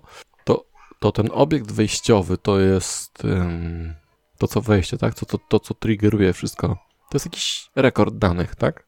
To jest jakaś mutowalna struktura danych, która trzyma jakąś wartość. O właśnie. I na przykład właśnie. I teraz jak przechodzimy po grafach, to przekazujesz sobie to mutowalny obiekt, czy raczej przekazujesz wynik operacji i to jest cały czas nowy obiekt Tak, to jest mutowalny. cały czas, jeżeli się zmienia wartość, to jest nowy obiekt. Jeżeli, jeżeli UI poprosił o przeliczenie tego, nie?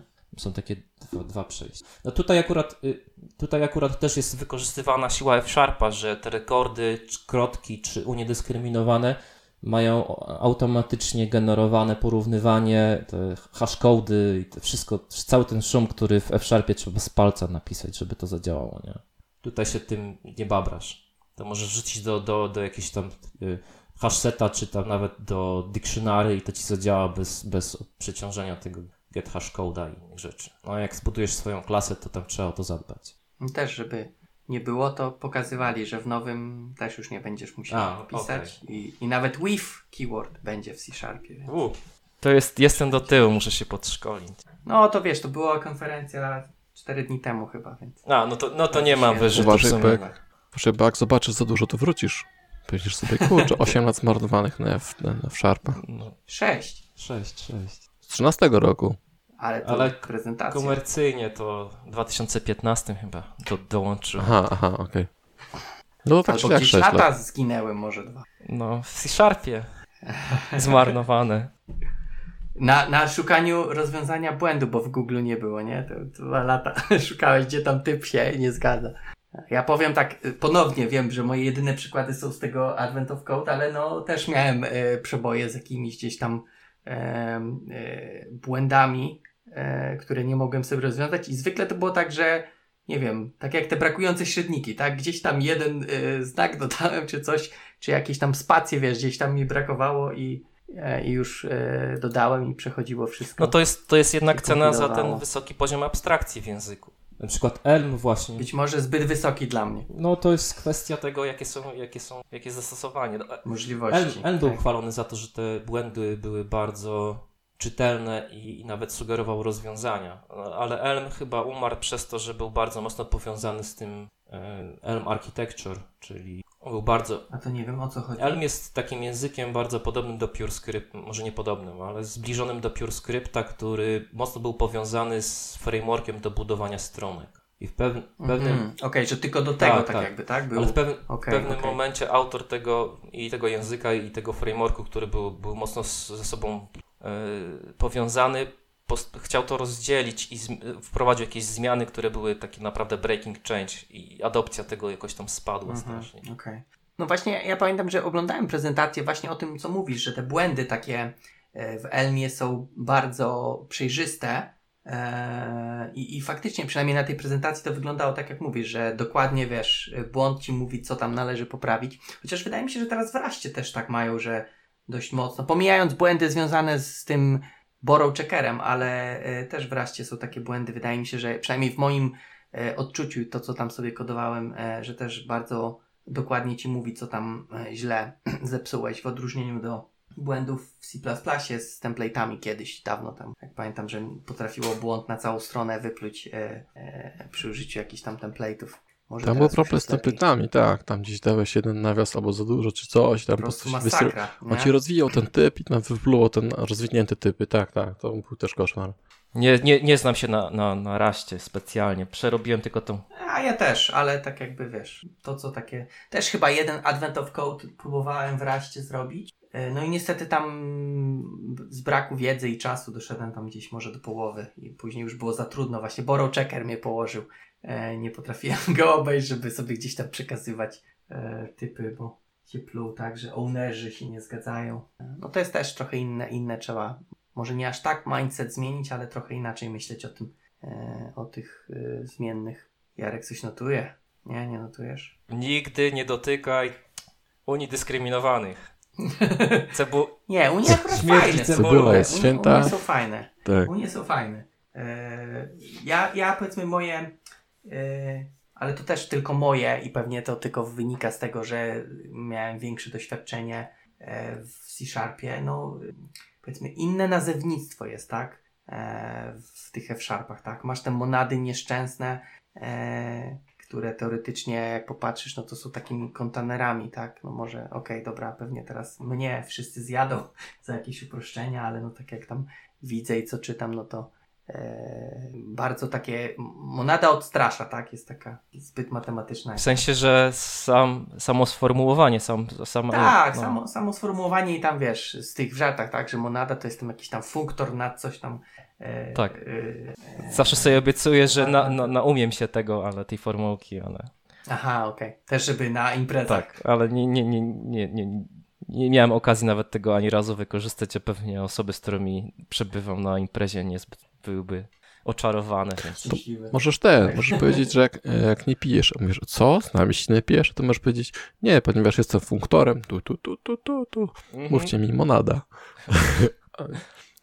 Jeśli powiesz spokojnie, to nie jest zaraźliwe. O, Pijesz, masz spokój, nie? Następnym razem, jak będę z dziećmi grał w pomidora, to powiem, gramy w monadę. Monada, monada. Ja, ja też tylko to znam e, z tego śmiesznego filmiku, co było o programowaniu funkcyjnym. Pewnie kojarzycie tak, że Hi- Hitler się dowiaduje o Tak, e, tak. e, programowaniu funkcyjnym. E, to tam tylko to jest te, te wszystkie wymienione, więc to z tego. E, Jarek chyba, nie wiem, nie widział. Okej, to wyślę. ci. Ale jak się naumiesz języków funkcyjnych i trochę poprogramujesz, to dużo bardziej to śmieszy. No tak, no bo tam są takie żarty, znaczy no, tam są, zakładam, że takie żarty, z którym yy, programiści funkcyjni się muszą yy, mierzyć, No. tak? I tak jakby ogólnie film jest o tym, że przecież programowanie funkcyjne miało wszystko rozwiązać, wszystkie problemy, nie? A, a tak naprawdę nowe problemy się pojawiają. E, no, tak. I udało się wrzucić, e, że tak powiem, Hi- Hitlera do odcinka, więc mamy e, ten... E, gość, Komplet. spo, gość niespodzianka. Mieliśmy w gości Artura oraz Hitlera. Nie wiem, Artur, czy chcesz, żeby twoje imię, nazwisko pojawia się Nie, nie mam nic przeciwko. Adolfa, ale... Okej. Dobra. E, to ja chyba, ja chyba nie mam nic, nie wiem, e, Jarek, czy ty masz, myślę, że Nie. z tego pytania, mm, bo ty tam brałeś z tego pytania Tak, Konradowego, od nie? Konrada. Czy, Mhm. czy, czy wszystko tutaj prze... Tak, Okej. są też, są no, też monady monady wymienione. są, widzę, umienione, więc... Aha, nie, nie wspomnieliśmy jeszcze o jednym. Nie wiem, czy chcemy, bo tutaj jest na końcu teoria kategorii, które też się pojawia. Nic na ten temat nie wiem. Okej, no to dobrze, to nie będziemy, bo ja też nic nie wiem, To- tylko też, że chyba w tym filmie też Tak, jest tak, wymienione. to To Jest Bartosz Milewski tam z imienia nazwiska wymienione. To jest taki, taka o, osoba, która mocno się w propagowanie takiej powszechnej wiedzy o teorii kategorii wśród programistów angażuje. Im blogu ma bardzo... W sensie, że wszyscy powinni wiedzieć, tak? Znaczy, jak kogoś to interesuje, bo to jest też taka teoria dookoła tych wszystkich ciekawych nazw w języku programowania, ale tych, jak wspominam, no to nie jest wiedza wymagana do tego, żeby stworzyć zaawansowany system w języku programowania. Pragmatycznie do tego podchodząc oczywiście, no bo można tam... No, pewnie jakbyście zaprosili kogoś, kto programuje w Haskellu, to by tutaj miał odmienny zdań na ten temat, ale ja jestem tym, tym umiarkowanym programistą funkcyjnym. Nie można tam, jak, jak sobie gdzieś tam Lispa na samym górze umieścicie, później jest jakoś Haskell trochę niżej, później są te języki właśnie ML-owe, ale gorliwie ewaluowane i gdzieś tam pomiędzy tymi językami właśnie ML-owymi, tam nie wiem, SML albo con- Concurrent ML jest właśnie OCaml i F-Sharp. I to jest takie bardzo pragmatyczne podejście do programowania funkcyjnego. Taki plebs. Taki plebs, plebs, dokładnie. no. plebs funkcjonalności. No, no. Tak Jak sobie pomyślicie, że, że C Sharp i Java to jest, to jest takie pragmatyczne podejście, tam nie wiem, obiektówka to pewnie co tam jest. Smalltalk to jest taki Haskell. Jakbyście wzięli jakiegoś naprawdę hardkorowego. Ja myślę, że to jest najlepsze podejście, tak? Bo tak to pewnie byśmy nic nie zrozumieli z tego. Właśnie, właśnie. Byłoby dużo faktorów. Tak. No dobrze, to w takim razie, jeżeli wszystkie z, wszystkie rzeczy z tego komentarza Konrada, jedynego, dziękujemy Konrad, mamy... E... Uratowałeś honor. To pokazuje, jak Tak. popularne jest programowanie funkcyjne. Ale to się zmieni, spokojnie. Patrzysz, pójdziemy, Po te, pójdziemy na produkcję z cebulą, wszyscy się rzucą. Co? Darmowa cebula w języku funkcyjnym? Bierę. Nieskończona cebula. Albo nieskończona, właśnie. O, wow, to już w ogóle. E, Czyli co, no? E, No chyba tak, chyba będziemy zamykać. Chyba, że coś, ostatnie słowa. Famous last words. Ojej. Nie mam żadnych. Artur? Ja pole, polecam bardzo. Nawet jeżeli w ramach takiego ćwiczenia, żeby opuścić swoją strefę komfortu, to, to jest otw- otwierające i takie no, pouczające. Na pewno jest, jak ktoś, o, jak ktoś walczy wypaleniem zawodowym, to warto wskoczyć w takie programowanie funkcyjne. Tak na świeżaka, jak się w to zagłębić, to się po prostu czuje, jakby się pierwszy raz kompilator uruchomiło. To jest bardzo przyjemne uczucie. I tymi słowami, tak? Tak. Dobrze. I tymi słowami żegnamy, żegnamy się z kolejnego odcinka podcastu Ostrapiła. I za mikrofonów żegnają się Paweł Łukasik? Artur Tadrała. Jarek Stadnicki. Cyk, dzięki. Dobra. Dzięki.